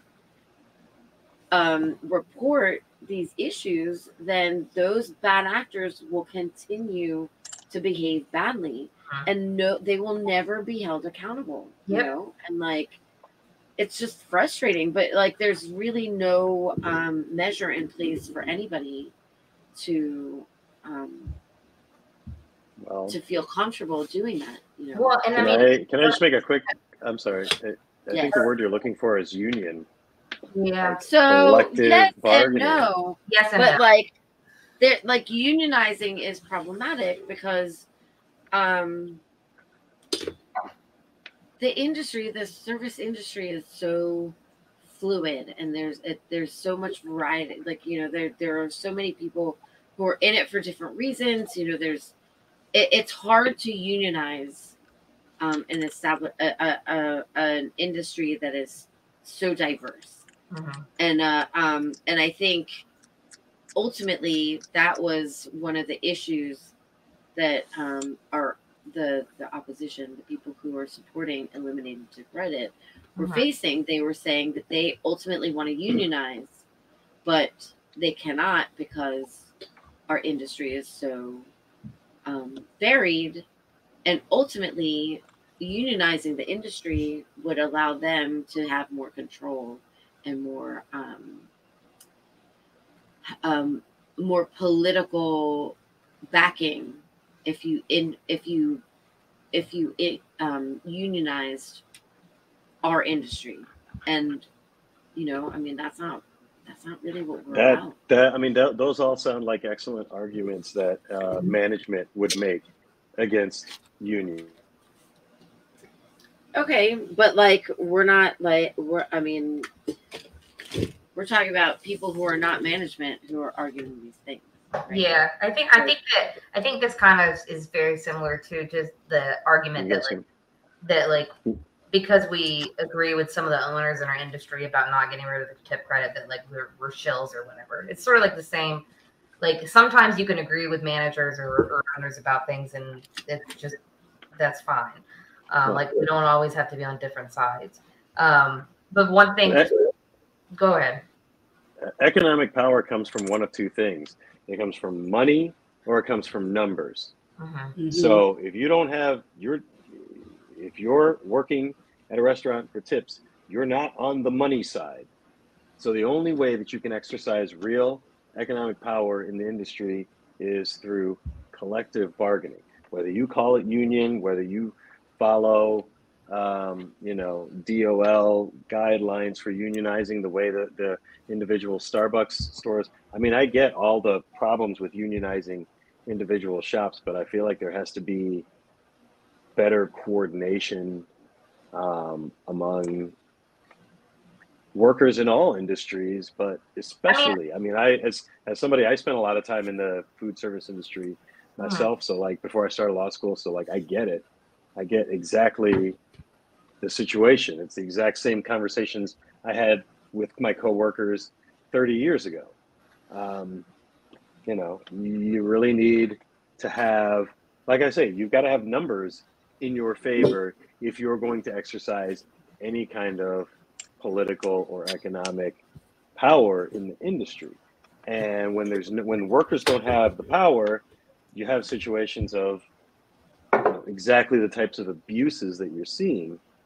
I mean, I'm not sitting here telling you guys you're wrong or that you haven't figured this out and I've got all the answers, but it does sound to me like that's the common refrain of the non-unionized worker is I'm under their thumb and they, we can report this shit and we can talk about, all the bad stuff that management does, but at the end of the day, what can we do about it? Not much. Well, I mean, I think that part of the problem though is that like I don't really understand. I think that more people just need to like fucking start talking about it and like not and not like staying silent about it. Like I don't need a union to tell me to like what's wrong and what's right and like to stand up for myself. And I don't need like I just think people need to be more willing to get this stuff out in the open if they're, especially if they're in a position to do it.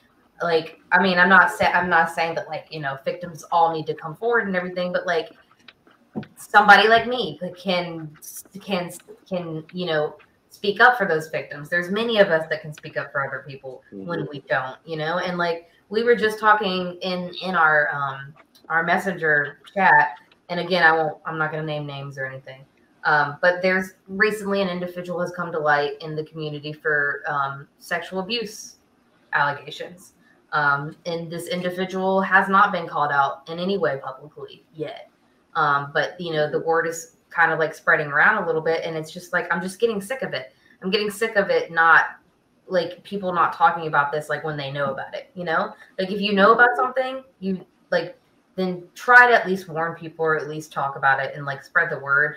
Like, I'm not saying you have to do what I did and like go out and make a whole public post about it, but we just need to get better about like really supporting each other in this industry. And the owners and operators need to be better about like supporting their employees, I mean, I think that there's a situation that's come to my attention of an establishment that where there was an allegation of sexual harassment, sexual assaults between employees, but their ultimate response was, well, this is alleged. This didn't happen on premise. There's nothing we can do. But like, there has to be something, and like there has to be some sort of support that should be offered to that person who is taken like has been brave enough and had the courage enough to come to their superiors and report the issue. Right. But like, and that's something that should have been, that was supposed to be set up through our DC government in response to the Initiative 77, and like part of that was the what was supposed to be woven into the law that was actually passed, that was to overturn the initiative. But you know, I mean, but it there really hasn't been. They've I feel like they've just forgotten about it. And it's not just that. It's like wage theft. There's still issues, like rampant issues of wage theft and discrimination and just a lot of different things, and there still isn't any there haven't been any official measures that put in place to protect the workers. And I mean, I hear what you're saying, Ian, about like unionization, but like, I mean, again, for our industry, that ends up being a little bit problematic, because part of what is so attractive to a lot of people in our industry is that there is a lot of flexibility within the industry so that you're able to pursue other things or like do other things. And like unionizing it would, I think, would curtail that a little bit. Yeah. Yeah. I would hard disagree with that, but you know, that is. But anyway, like, yeah, I mean, I agree, Caitlin, that bad behavior needs to be called out. Bad people need to be shown a light on, and you know, I give you total props for speaking out. Thank you. I mean, it was a lot easier for me though, because I'm not there anymore. I get it that people are there, you know, are scared to say stuff. Right. You know, but I mean, like I said, I just think that more people that are in the position to do something should, and they're not. I don't know. It's frustrating. It's frustrating, you know, that these people just keep getting away with it over and over and over again. Right. And as I said, you know, I think there's like that fear of retaliation, like what you said your friends were doing or are feeling, and also just fear of, you know, of affecting the business so much that people end up losing their jobs. And there are a lot of people who work at, you know, whatever establishment that it might be, and it's frustrating to know that there are other avenues or routes that people can take in order to really shed light on bad behavior. Yeah. Sorry, I'm trying to figure out how I can charge this. My laptop's about to die. I've lost ports on this. My phone's about to die too, so I'm actually gonna boogie out. But I always enjoy being a guest. I thank you guys, and Caitlin and Crystal, good to see you. And good to see you. Keep on, Marcus. Be well. Bye. Take care. Yeah. Bye, Ian. What's going on now? I don't have a port to charge the laptop, because I'm using it on other places. What? But there are only 2 ports in the laptop. It doesn't need that for the power cord though. It has its own plug. Oh shit, that's right. I am, because I'm using a different computer. Okay. It's a, the power. While we wait for Val to figure out. The power isn't working. The power that it's plugged into isn't working. So, okay, I have a question. So, Let me get this straight. So, we're all taxpayers here. Well, okay, Caitlin and I live in the district. So, you mean to tell me our government is not providing the means for folks to report bad behavior in these establishments? Okay, that in itself, it sickens me. I mean, especially sickens me because we've not heard the so-called Mayor AC, you know, talk about this, because you know how she's always talking about, you know, she's there for the small businesses, blah blah blah blah blah. But at the end of the day, you know, people are being affected like this, and there is no means for them to get a resolution to what's going on. Yeah. I mean, that, I mean, right.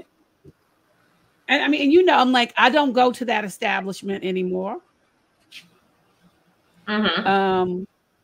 And, you know, for a variety of reasons, I mean, because I mean, I've witnessed some things there. Yeah. And I didn't like it. And, you know, and it's just like, they get away with it because people are afraid, and they, you know, they prey on that. Uh-huh. Of people being afraid. And then, you know how the old saying goes, divide and conquer.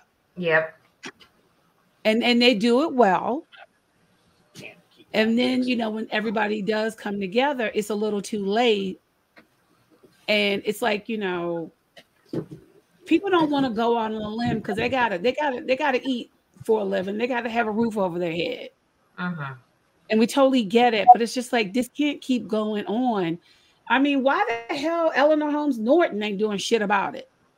Why don't we just have like an anonymous fucking tip line to the government? You know, you just call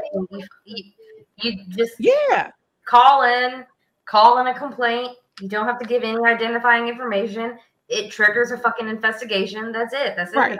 It's like it's not that hard. You don't need a whole ass union to get that done. No, you know? Like, it's not hard. But yet that's not happening. So I mean, I'm curious about the Better Business Bureau. Yeah.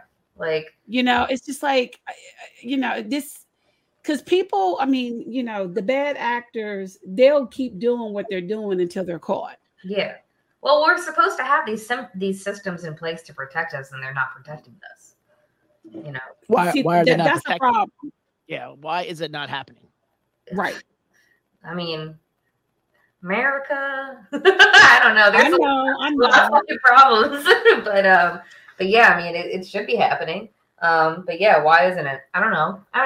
Why isn't a lot of things happening?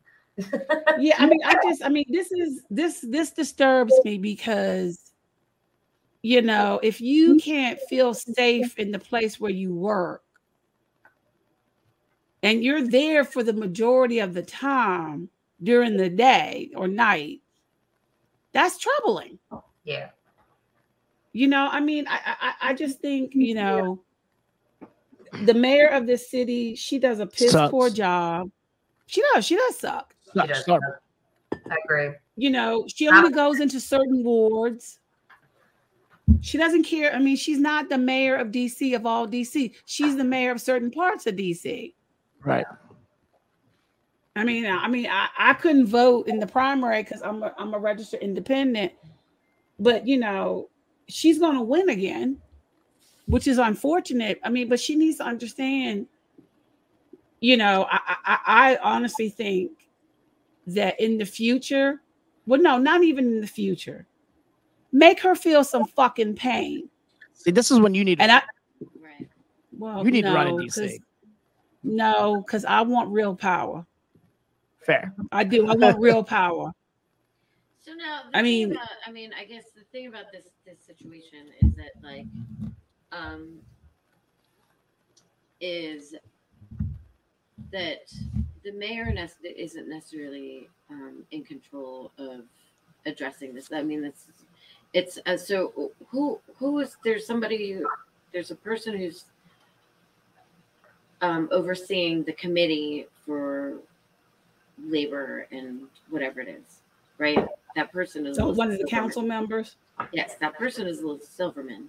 So she was sort of responsible. She was supposed to be responsible for overseeing all of these things.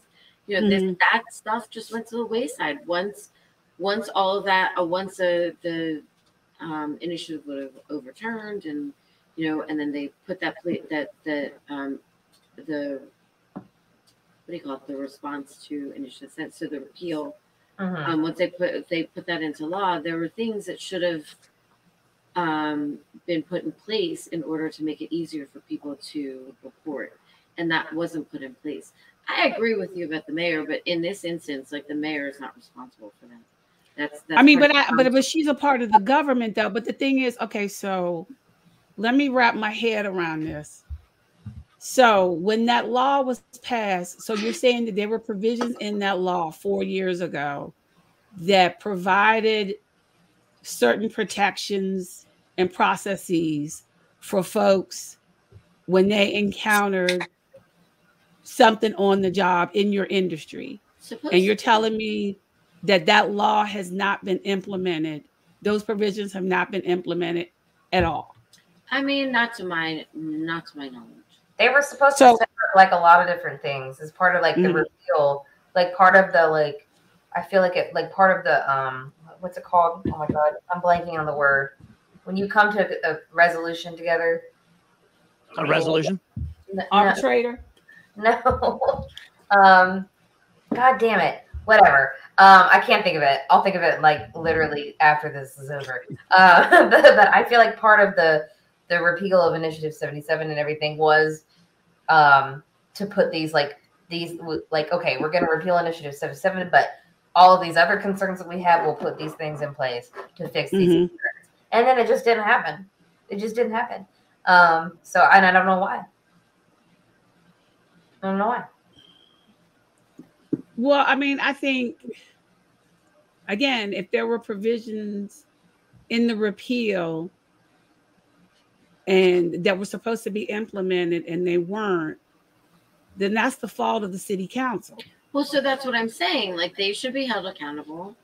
And also, you know, I mean, ultimately, the establishments that are being, that are guilty of these indiscretions and like bad acting, they should be held accountable too, you know? Right.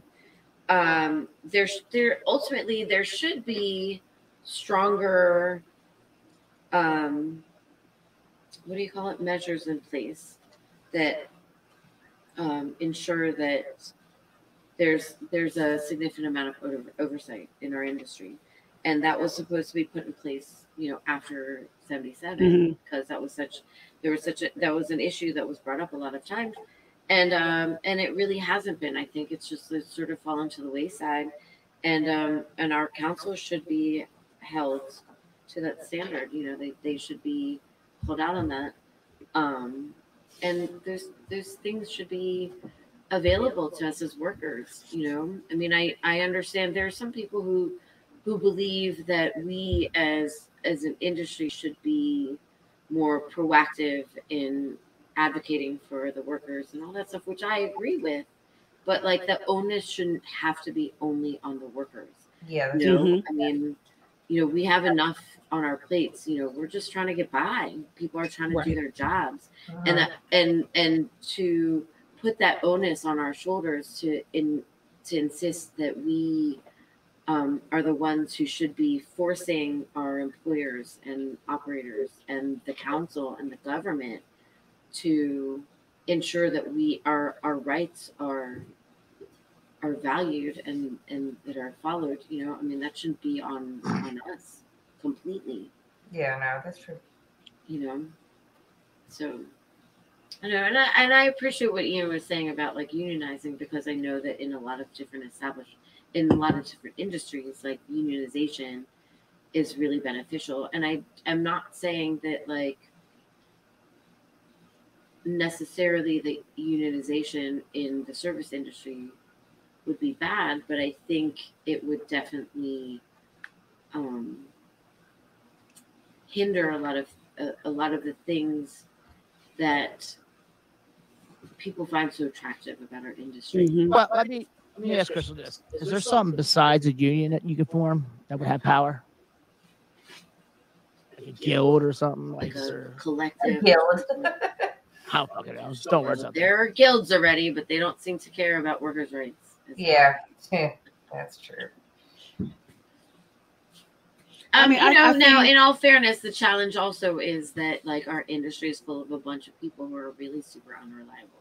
Yeah, it's the whole, what's the analogy? Herding cats. I mean, it's really hard. I do that every Sunday. I do that every Sunday. Have you seen these cats? I'm constantly fucking herding cats. Yeah, literally. Like, literally fucking. But, yeah, I mean, it's That's another reason why I just don't really see unions working too well with our industry. It's just it's all over the fucking place, right? Like I feel like we need something that's simple, to the point. You don't have to sign up for it. You don't have to be a member. You just, right. You can just call in and get shit done. That's it. That's not how it works. It's not how that works. No, but I wish it did though. Right.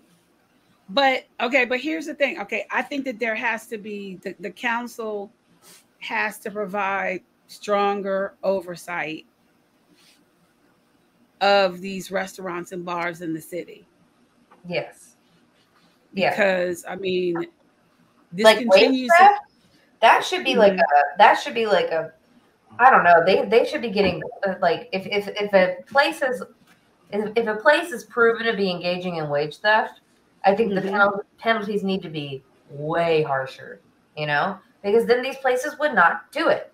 Like it's just like with like APRA violations, right? Like you have a certain amount of strikes and then you're out, sort of thing. Like right. Something like that set up for like wage theft and like. Sexual harassment claims and like stuff like that. Like we just need more of those measures put in place, I think.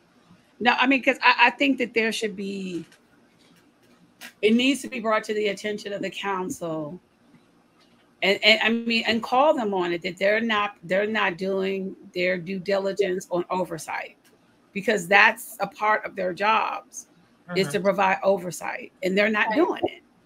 Right. And you're absolutely right. They aren't doing it. And, and we as an industry have suffered, Yeah. I mean, so, the organizations and the people who have been supporting this notion of eliminating tip credit. I mean, obviously these people have a wider agenda, a nationwide agenda. And like, again, like I said, ultimately they would like to unionize our industry so that they can create a base that can be used to support their, their platforms. I mean, they want to make money. That's the thing. Right. They want to make money and get power. It becomes like money talks, and then like unions tend to support whatever whichever party, and then that can then they have. Ultimately, they've created more, backing. That's why I'm not a huge fan of it too, is just because like, I feel like with unions, like with the restaurant industry, like I don't know. I just feel like they can take their power a little bit too far sometimes. Like you have to like, it's the membership fees, like, and it's, I feel like unions can be used in a way just as other capitalist systems are used, right? Like to to control people and to like make people do what they want them to do just because like they have to do that to be in the union.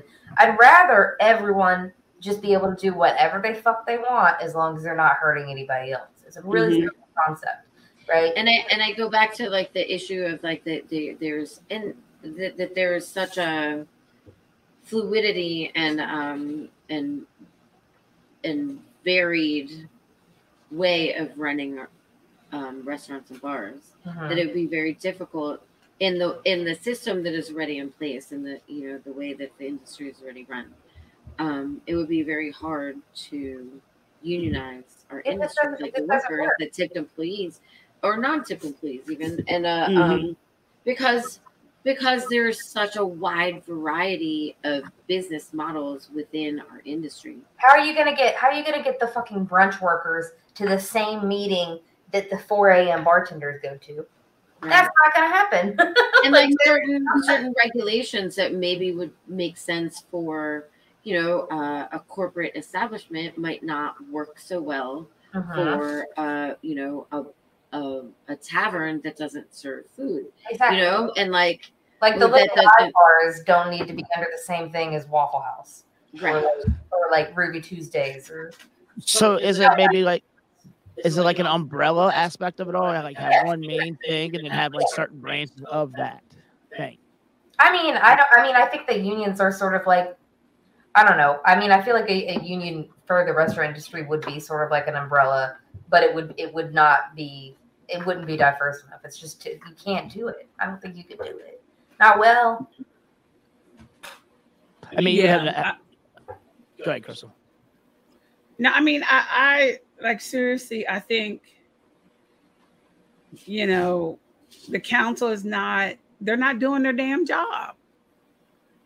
Definitely not. Because they're always talking about small businesses are the backbone of America. Blah blah blah. Okay, well then put your money where your mouth is and provide some oversight to those workers that are the backbone of these damn businesses and do something. Right. Just I mean, I just think, like be more, like be more present for us. And like if there are issues, like we should be able to workers should be able to have a place where they feel comfortable and safe reporting their establishments without, like what you were saying, Caitlin, like fear of retaliation. Yeah. Like there shouldn't be retaliation. They should just be anonymous. They should be able to do it without any, like they should just be able to fucking put it in on a tip line, But like, I mean, the problem is that like, yeah, these council members and these politicians in our city and everywhere, they like to say this shit. They like to say that they care about small businesses and they care about workers. And they care about how safe we are and how we feel. But when it comes down to it, they don't really give a shit. They're just saying things so that they can get voted and they can get more power. A lot of it. There's not enough like good people in government, to be honest. And that really is the root of the problem. Is that you have a whole lot of people. They talk the talk, don't walk the walk. Right. Right. What else is there? I mean, go ahead, Marcus. I wasn't going to say that. I said, I was just transitioning. No, go ahead. I was just transitioning. No, I mean, I y'all are kind of garbling up a little bit.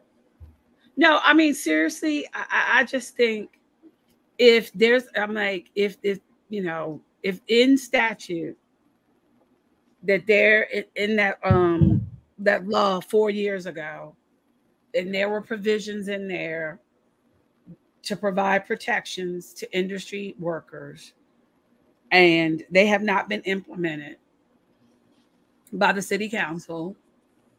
It's time to call them to account. So it's time for us to start making a stink and start blowing shit up. If they ain't doing it, fucking let's blow it up. Let's like not get them rehired. Let's get them out. Yes. Fluff them up. Yeah, I mean, because you got to start. You do. I mean, yeah. They and then they can't keep saying they're going to do shit and then not do shit. I'm saying, right. So you start calling them out on these social media platforms. You call them out on this show. We start calling these motherfuckers. We got enough restaurant bartender people. Hell, I have enough co-hosts that can start doing this shit. And we can start doing. We can start a fucking podcast that actually talks about the shit, and that's solely what we talk about. Yeah. We pick a fucking congressperson, not congressperson. Pick a council person, an episode. What they haven't fucking done, what they have promised us, what the fuck are they going to do about it? And then you send that to them via email, but hey, what the fuck are you going to do for us? Put it in front of their face. Like, and that's the thing with government. And Crystal, can you tell you this? If you, like you said, if you don't hold them accountable and you don't speak loud enough, you don't get the numbers. You need the numbers to piss people off. And you need the numbers to get in front of their eyes. So it's almost like you almost have to fucking burn the fucking house down to fix the fucking house. Let's start with Charles Allen. I mean, Tell me more. Tell me more, girl. Yes, please. Because, Caitlin, this on Hill East Facebook page. Those idiots are always, oh, you should reach out to Charles Allen and his staff. They'll help. No, they won't. No, they won't. He doesn't care. None of them care. The politicians. I'm like, because I'm like, I've never gone to his office for anything. And I'm not, because he's ineffective. I mean, and he doesn't understand. He doesn't understand DC. He doesn't care. He doesn't. None of them care. But you need to start calling them out. Because I can tell you as a former Hill staffer, when we got enough letters from constituents, we would have a talk internally on how we were going to respond. So what is the conversation behind the fucking Wizard of Oz? Like, what is that conversation? So, like, literally, So there was one issue. It was about the credit unions. And you know, a lot of people are members of credit unions. I am. Yep. And I mean, and so Congress was going to do something stupid, and that would affect people's ability to, you know, join a credit union, and they were going to take away certain things. Right. So we got enough letters. So the letters got up to 500, then 1,000, and it just kept growing. So we had to have a meeting, and they basically were like, well, we're getting all these letters and calls from constituents, and we need to respond. Right.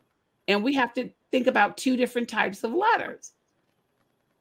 You need to get these council members, you need to flood them. Emails, on social media, calling them. I got 15 even emails. Like, yep.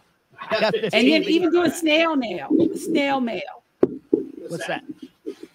You know, snail mail. Fuck it. Yeah, I got you. That makes sense. You know, y'all need to like MailChimp or some shit. Some like email and fucking source. Yep.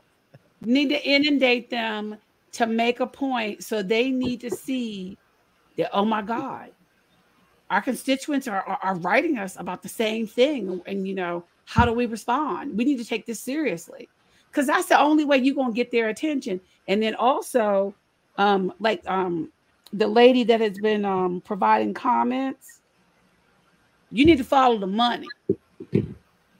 Y'all need to start looking at these campaign contributions, what industries they're getting these campaign contributions from. And you need to call them out on that. And like, if you see enough money coming from a certain industry in the city to these politicians, call them on it. They're like, oh, so basically I'm a constituent and you don't care about me, but you care about the money from this particular business person over me. Right. So you in their pocket and you corrupt. You got to call them on their bullshit. Oh, I love this. What's his name? David Grosso would have loved it.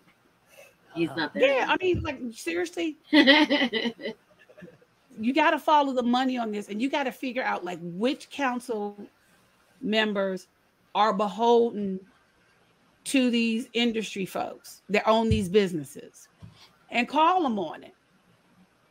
And then once you call them on it and you say, I want to meet with you because we need to talk about this face to face, or do it virtually. But I mean, but they need to understand, like, if enough people leave these establishments, you know what's going to happen. Uh-huh. You know, they're going to lose their tax base. Yeah. No money. Yep. You got to hit them where it hurts, but you got to get their attention. Right. And if, you know, once you get their attention, you say, you know what? If you're not going to meet with me, I'm just going to keep calling you on your bullshit. Right. Until you do something about it. Until I'm sorry, you abide by the law that you passed. And if I'm like, if you're not going to provide oversight, well, guess what? We're going to go to the court of public opinion, and we're going to read you to filth. And politicians don't like that. Yeah, they don't like being called out.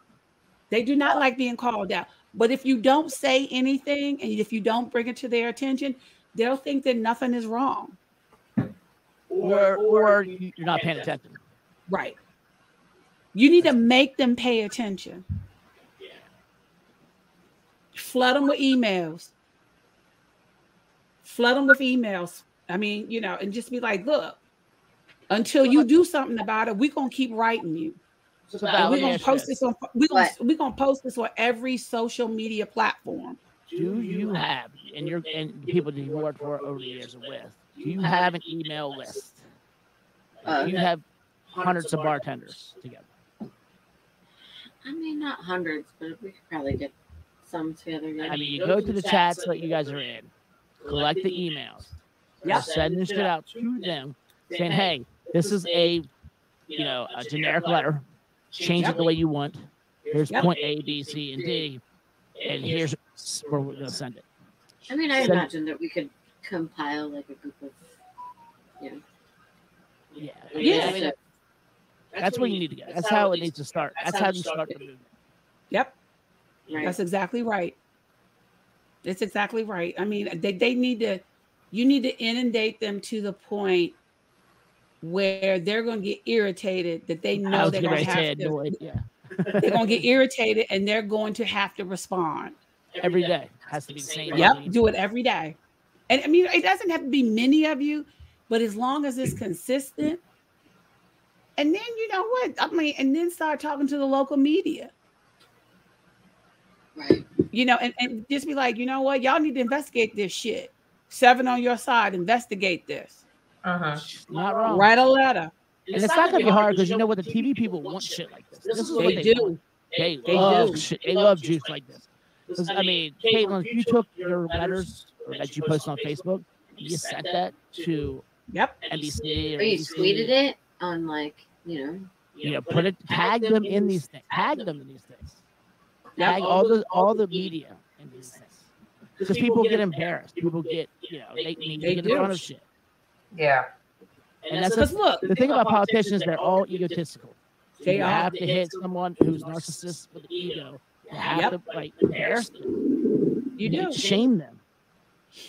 I mean, like, look, even in my line of business now, I'm going to tell you, when I tweet stuff, if a client of mine tweets something, then I'm like, oh, I need to retweet this to the White House and to a certain member of Congress.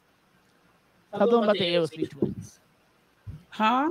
Tell them about the AOC tweets. Okay. Well, you know, okay. I do not suffer fools gladly. I do not. I don't like ignorance. I don't like ignorant ass people. However, we got a bunch of ignorant ass people in Congress, and she's one of them. I agree with her on some things, but the majority of the time, I do not. So she and others have spouted some crap on Twitter, basically saying, oh, you know, we have the House, the Senate, and the White House. And I go, oh, honey, really? I go, okay. I said, no, you don't. I said, technically, you don't. I said, there's 50-50 split in the Senate. And I said, oh, I'm sorry. What's the magic number? It's 60. I said, tell me I'm wrong. I said, I'm a former House and Senate staffer. Tell me I'm wrong. I said, I'm tired of you getting people all riled up because you keep spouting this disinformation and it's wrong. Right. And I go, you don't have the power. You know, it's like if the vice president votes, does the tie-breaking vote, cast the tie-breaking vote, it's 51-50. But on major pieces of legislation, you need 60 votes and you don't have 60 votes. Because you got to get 8 Republicans to vote with the Democrats. So that's why I called her on it. And I'm like, and I called the other Nina Turner. I think she's a Russian bot because she's ignorant.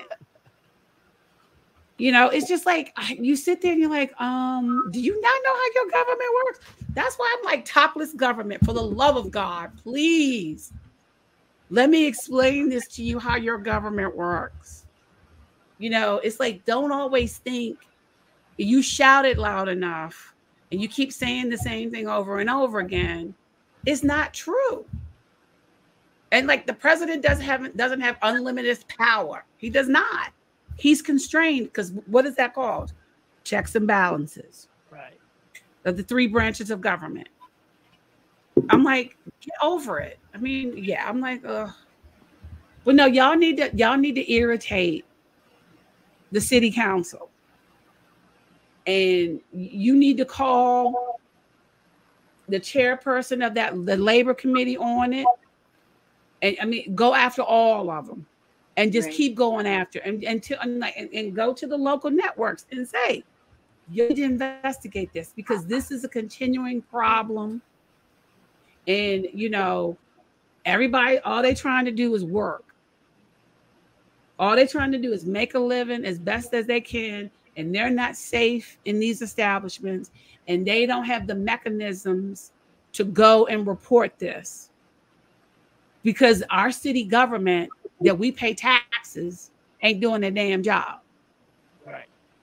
They're not. Like you, Val, y'all pay their taxes. Y'all pay their salaries. Right. You know, and they need to understand. I was like, no. I mean, and again, follow that campaign money too. And like, seriously, because once you start calling them on them campaign dollars and who's been giving them all that money in every tweet, Facebook page post, you report. It's public knowledge. You're not violating no law. All you got to do is say, oh, yeah, X council member is getting X from blah, blah, blah.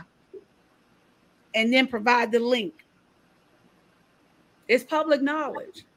Right. And they're not going to like it because they, oh, damn, they following the money. We got to talk to them. Right.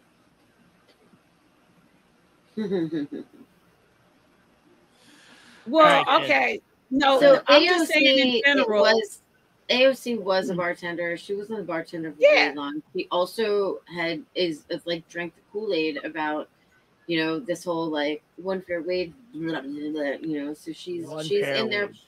They're in the pocket. She's in the pocket of the ROC and one fair wage about elimination of the tip credit, but she clearly doesn't understand. If she can't understand how the restaurant and bar industry is, the systems are, what systems are in place and how they function, then she really wasn't in it for very long. No. And if she does believe that elimination of tip credit is better for the industry, then that means she wasn't very good at her job. No, I agree with you. I mean, because ultimately, it would be detrimental to the industry as a whole. And anyone who doesn't understand why that is the reality, then they don't understand how bars and restaurants operate, and they probably weren't very good at their jobs. Right. Well, because they're always about the whole, oh, equity, and everybody should be getting a fair wage. And like, you know what? Everybody wants that. However, in certain industries, people want the flexibility to be able to go work at a place when they want to, and then have their other side hustles. Right. And they can also make more money in their side hustle. But we also collectively have the control of how much money you're going to make. You know, as a tipped employee, you work really hard to provide the service for people, and then ultimately you're paid back with the tip. And like, you know, once that's removed, then people will just do whatever bare minimum of what needs to be done, because why are you going to exert yourself when you're just making that base wage with like a little bit of tip on top, you know, if you're lucky, that somebody might tip you on top of that. You know, I mean, it's not the same. You're not going to be making the same amount of money that you're doing under the current system. And nobody asked for your fucking help. So shut the fuck up and stay the fuck out of our business. Exactly. You know, that's the bottom line. Like, stay the fuck out of it. Nobody asked for this. Nobody wanted your fucking help. So stay the fuck out. Like, well, I have a question. So there's one establishment, I mean, that I really like going to near my office, and they have that 20% surcharge service fee. Right. So that service fee no longer goes to the, if it's designated as a service fee, that no longer goes to the tipped employee, because now they're no longer tipped.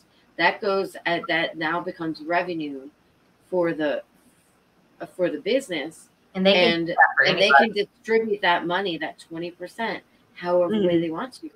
Most establishments right now are giving it straight to the tipped employee because they are still tipped.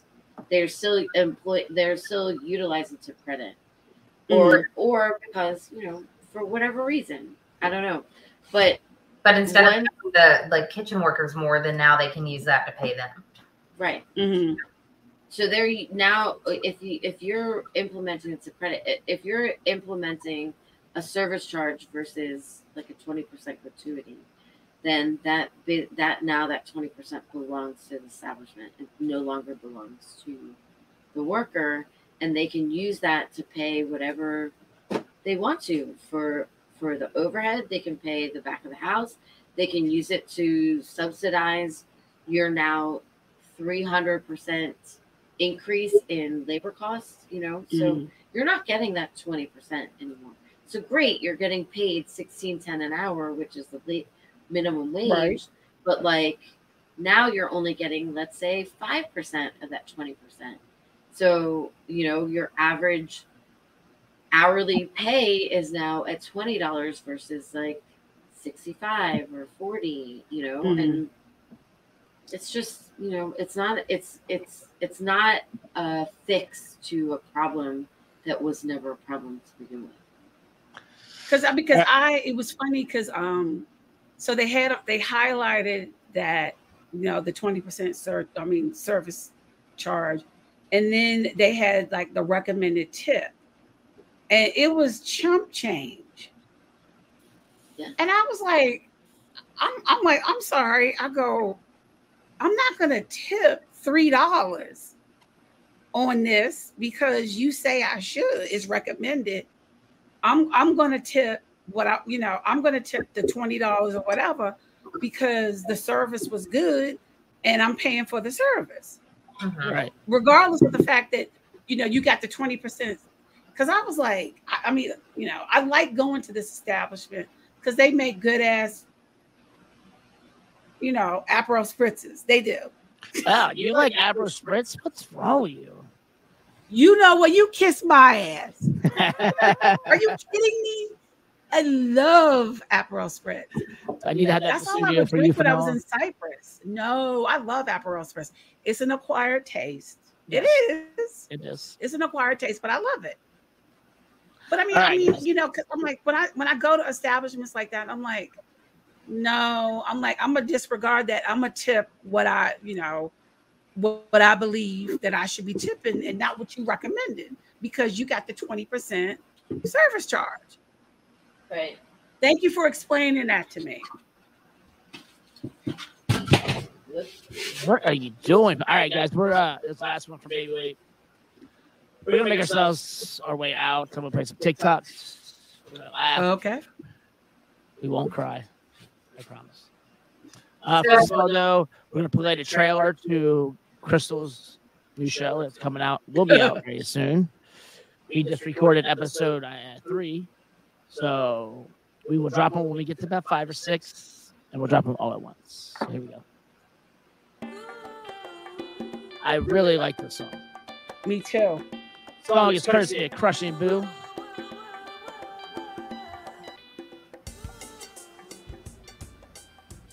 Welcome to Topless Government. I'm your host, Crystal Ellerby. I live, breathe, sleep, and drink politics.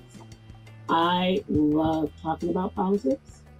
I've been involved in politics for 25 years. I did 2 tours of duty in the U.S. Senate.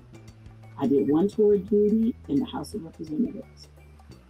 So I am here to tell you a little bit about the first episode of the first season of Topless Government.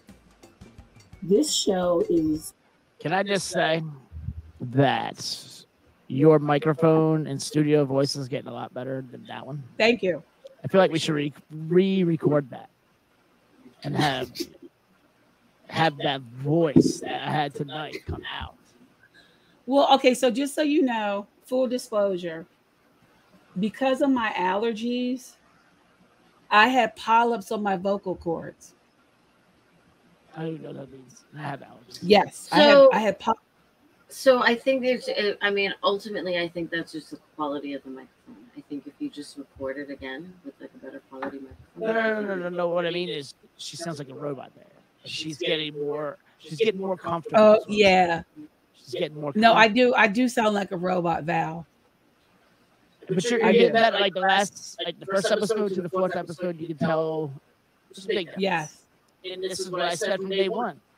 This is what's going to happen. You're going to get to the point where you're just like, fuck you, Marcus, let's go. And I'm recording this. Because I've seen it with Val, I've seen it with Jamie, I've seen it with Boo, I've seen it with everybody. Yeah. Well, because Friday I was more relaxed. Oh, because you're getting comfortable. Yeah, I was more relaxed, and I was like, I'm like the subject matter. I'm like I can do off the top of my head, but I always have difficulty with the intro and the outro. Well, we're gonna here's what we're gonna do. We're gonna record it so you never have to do it again. Well, I thought I did it, bitch, on Friday. Oh, yeah, you did. Marcus, stop messing with me. All right. You said it was fine. It was good. I lied. I forgot. I did. I mean, I am getting better. All right. That's what's the gas sport, guys? Anybody have the gas sport? Wait a minute. What is? So you're very echoey. So yeah, you are. What do you think of sports?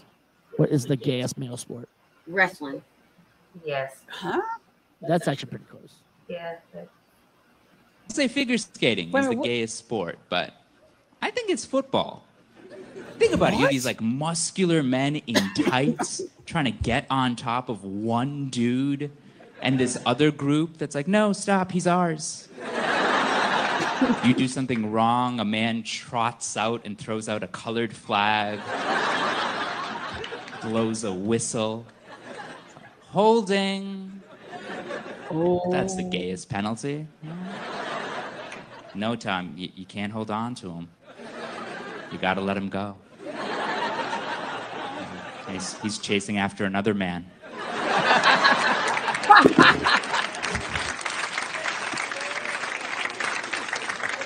Going for the sack.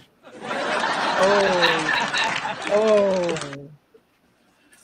Yes. Where do you get this from? The internet. All right. I'm gonna have to go. I have a. So I'm over with you. So let me finish. Okay. Well, then we need to go. Like I have a goodbye, a farewell party. Finish the show out. We'll finish this. All right. What do you have?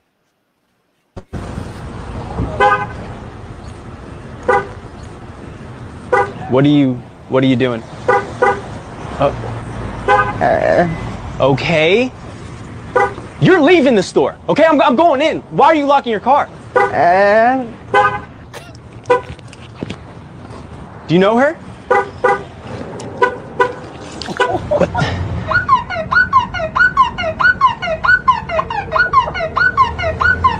What? Okay.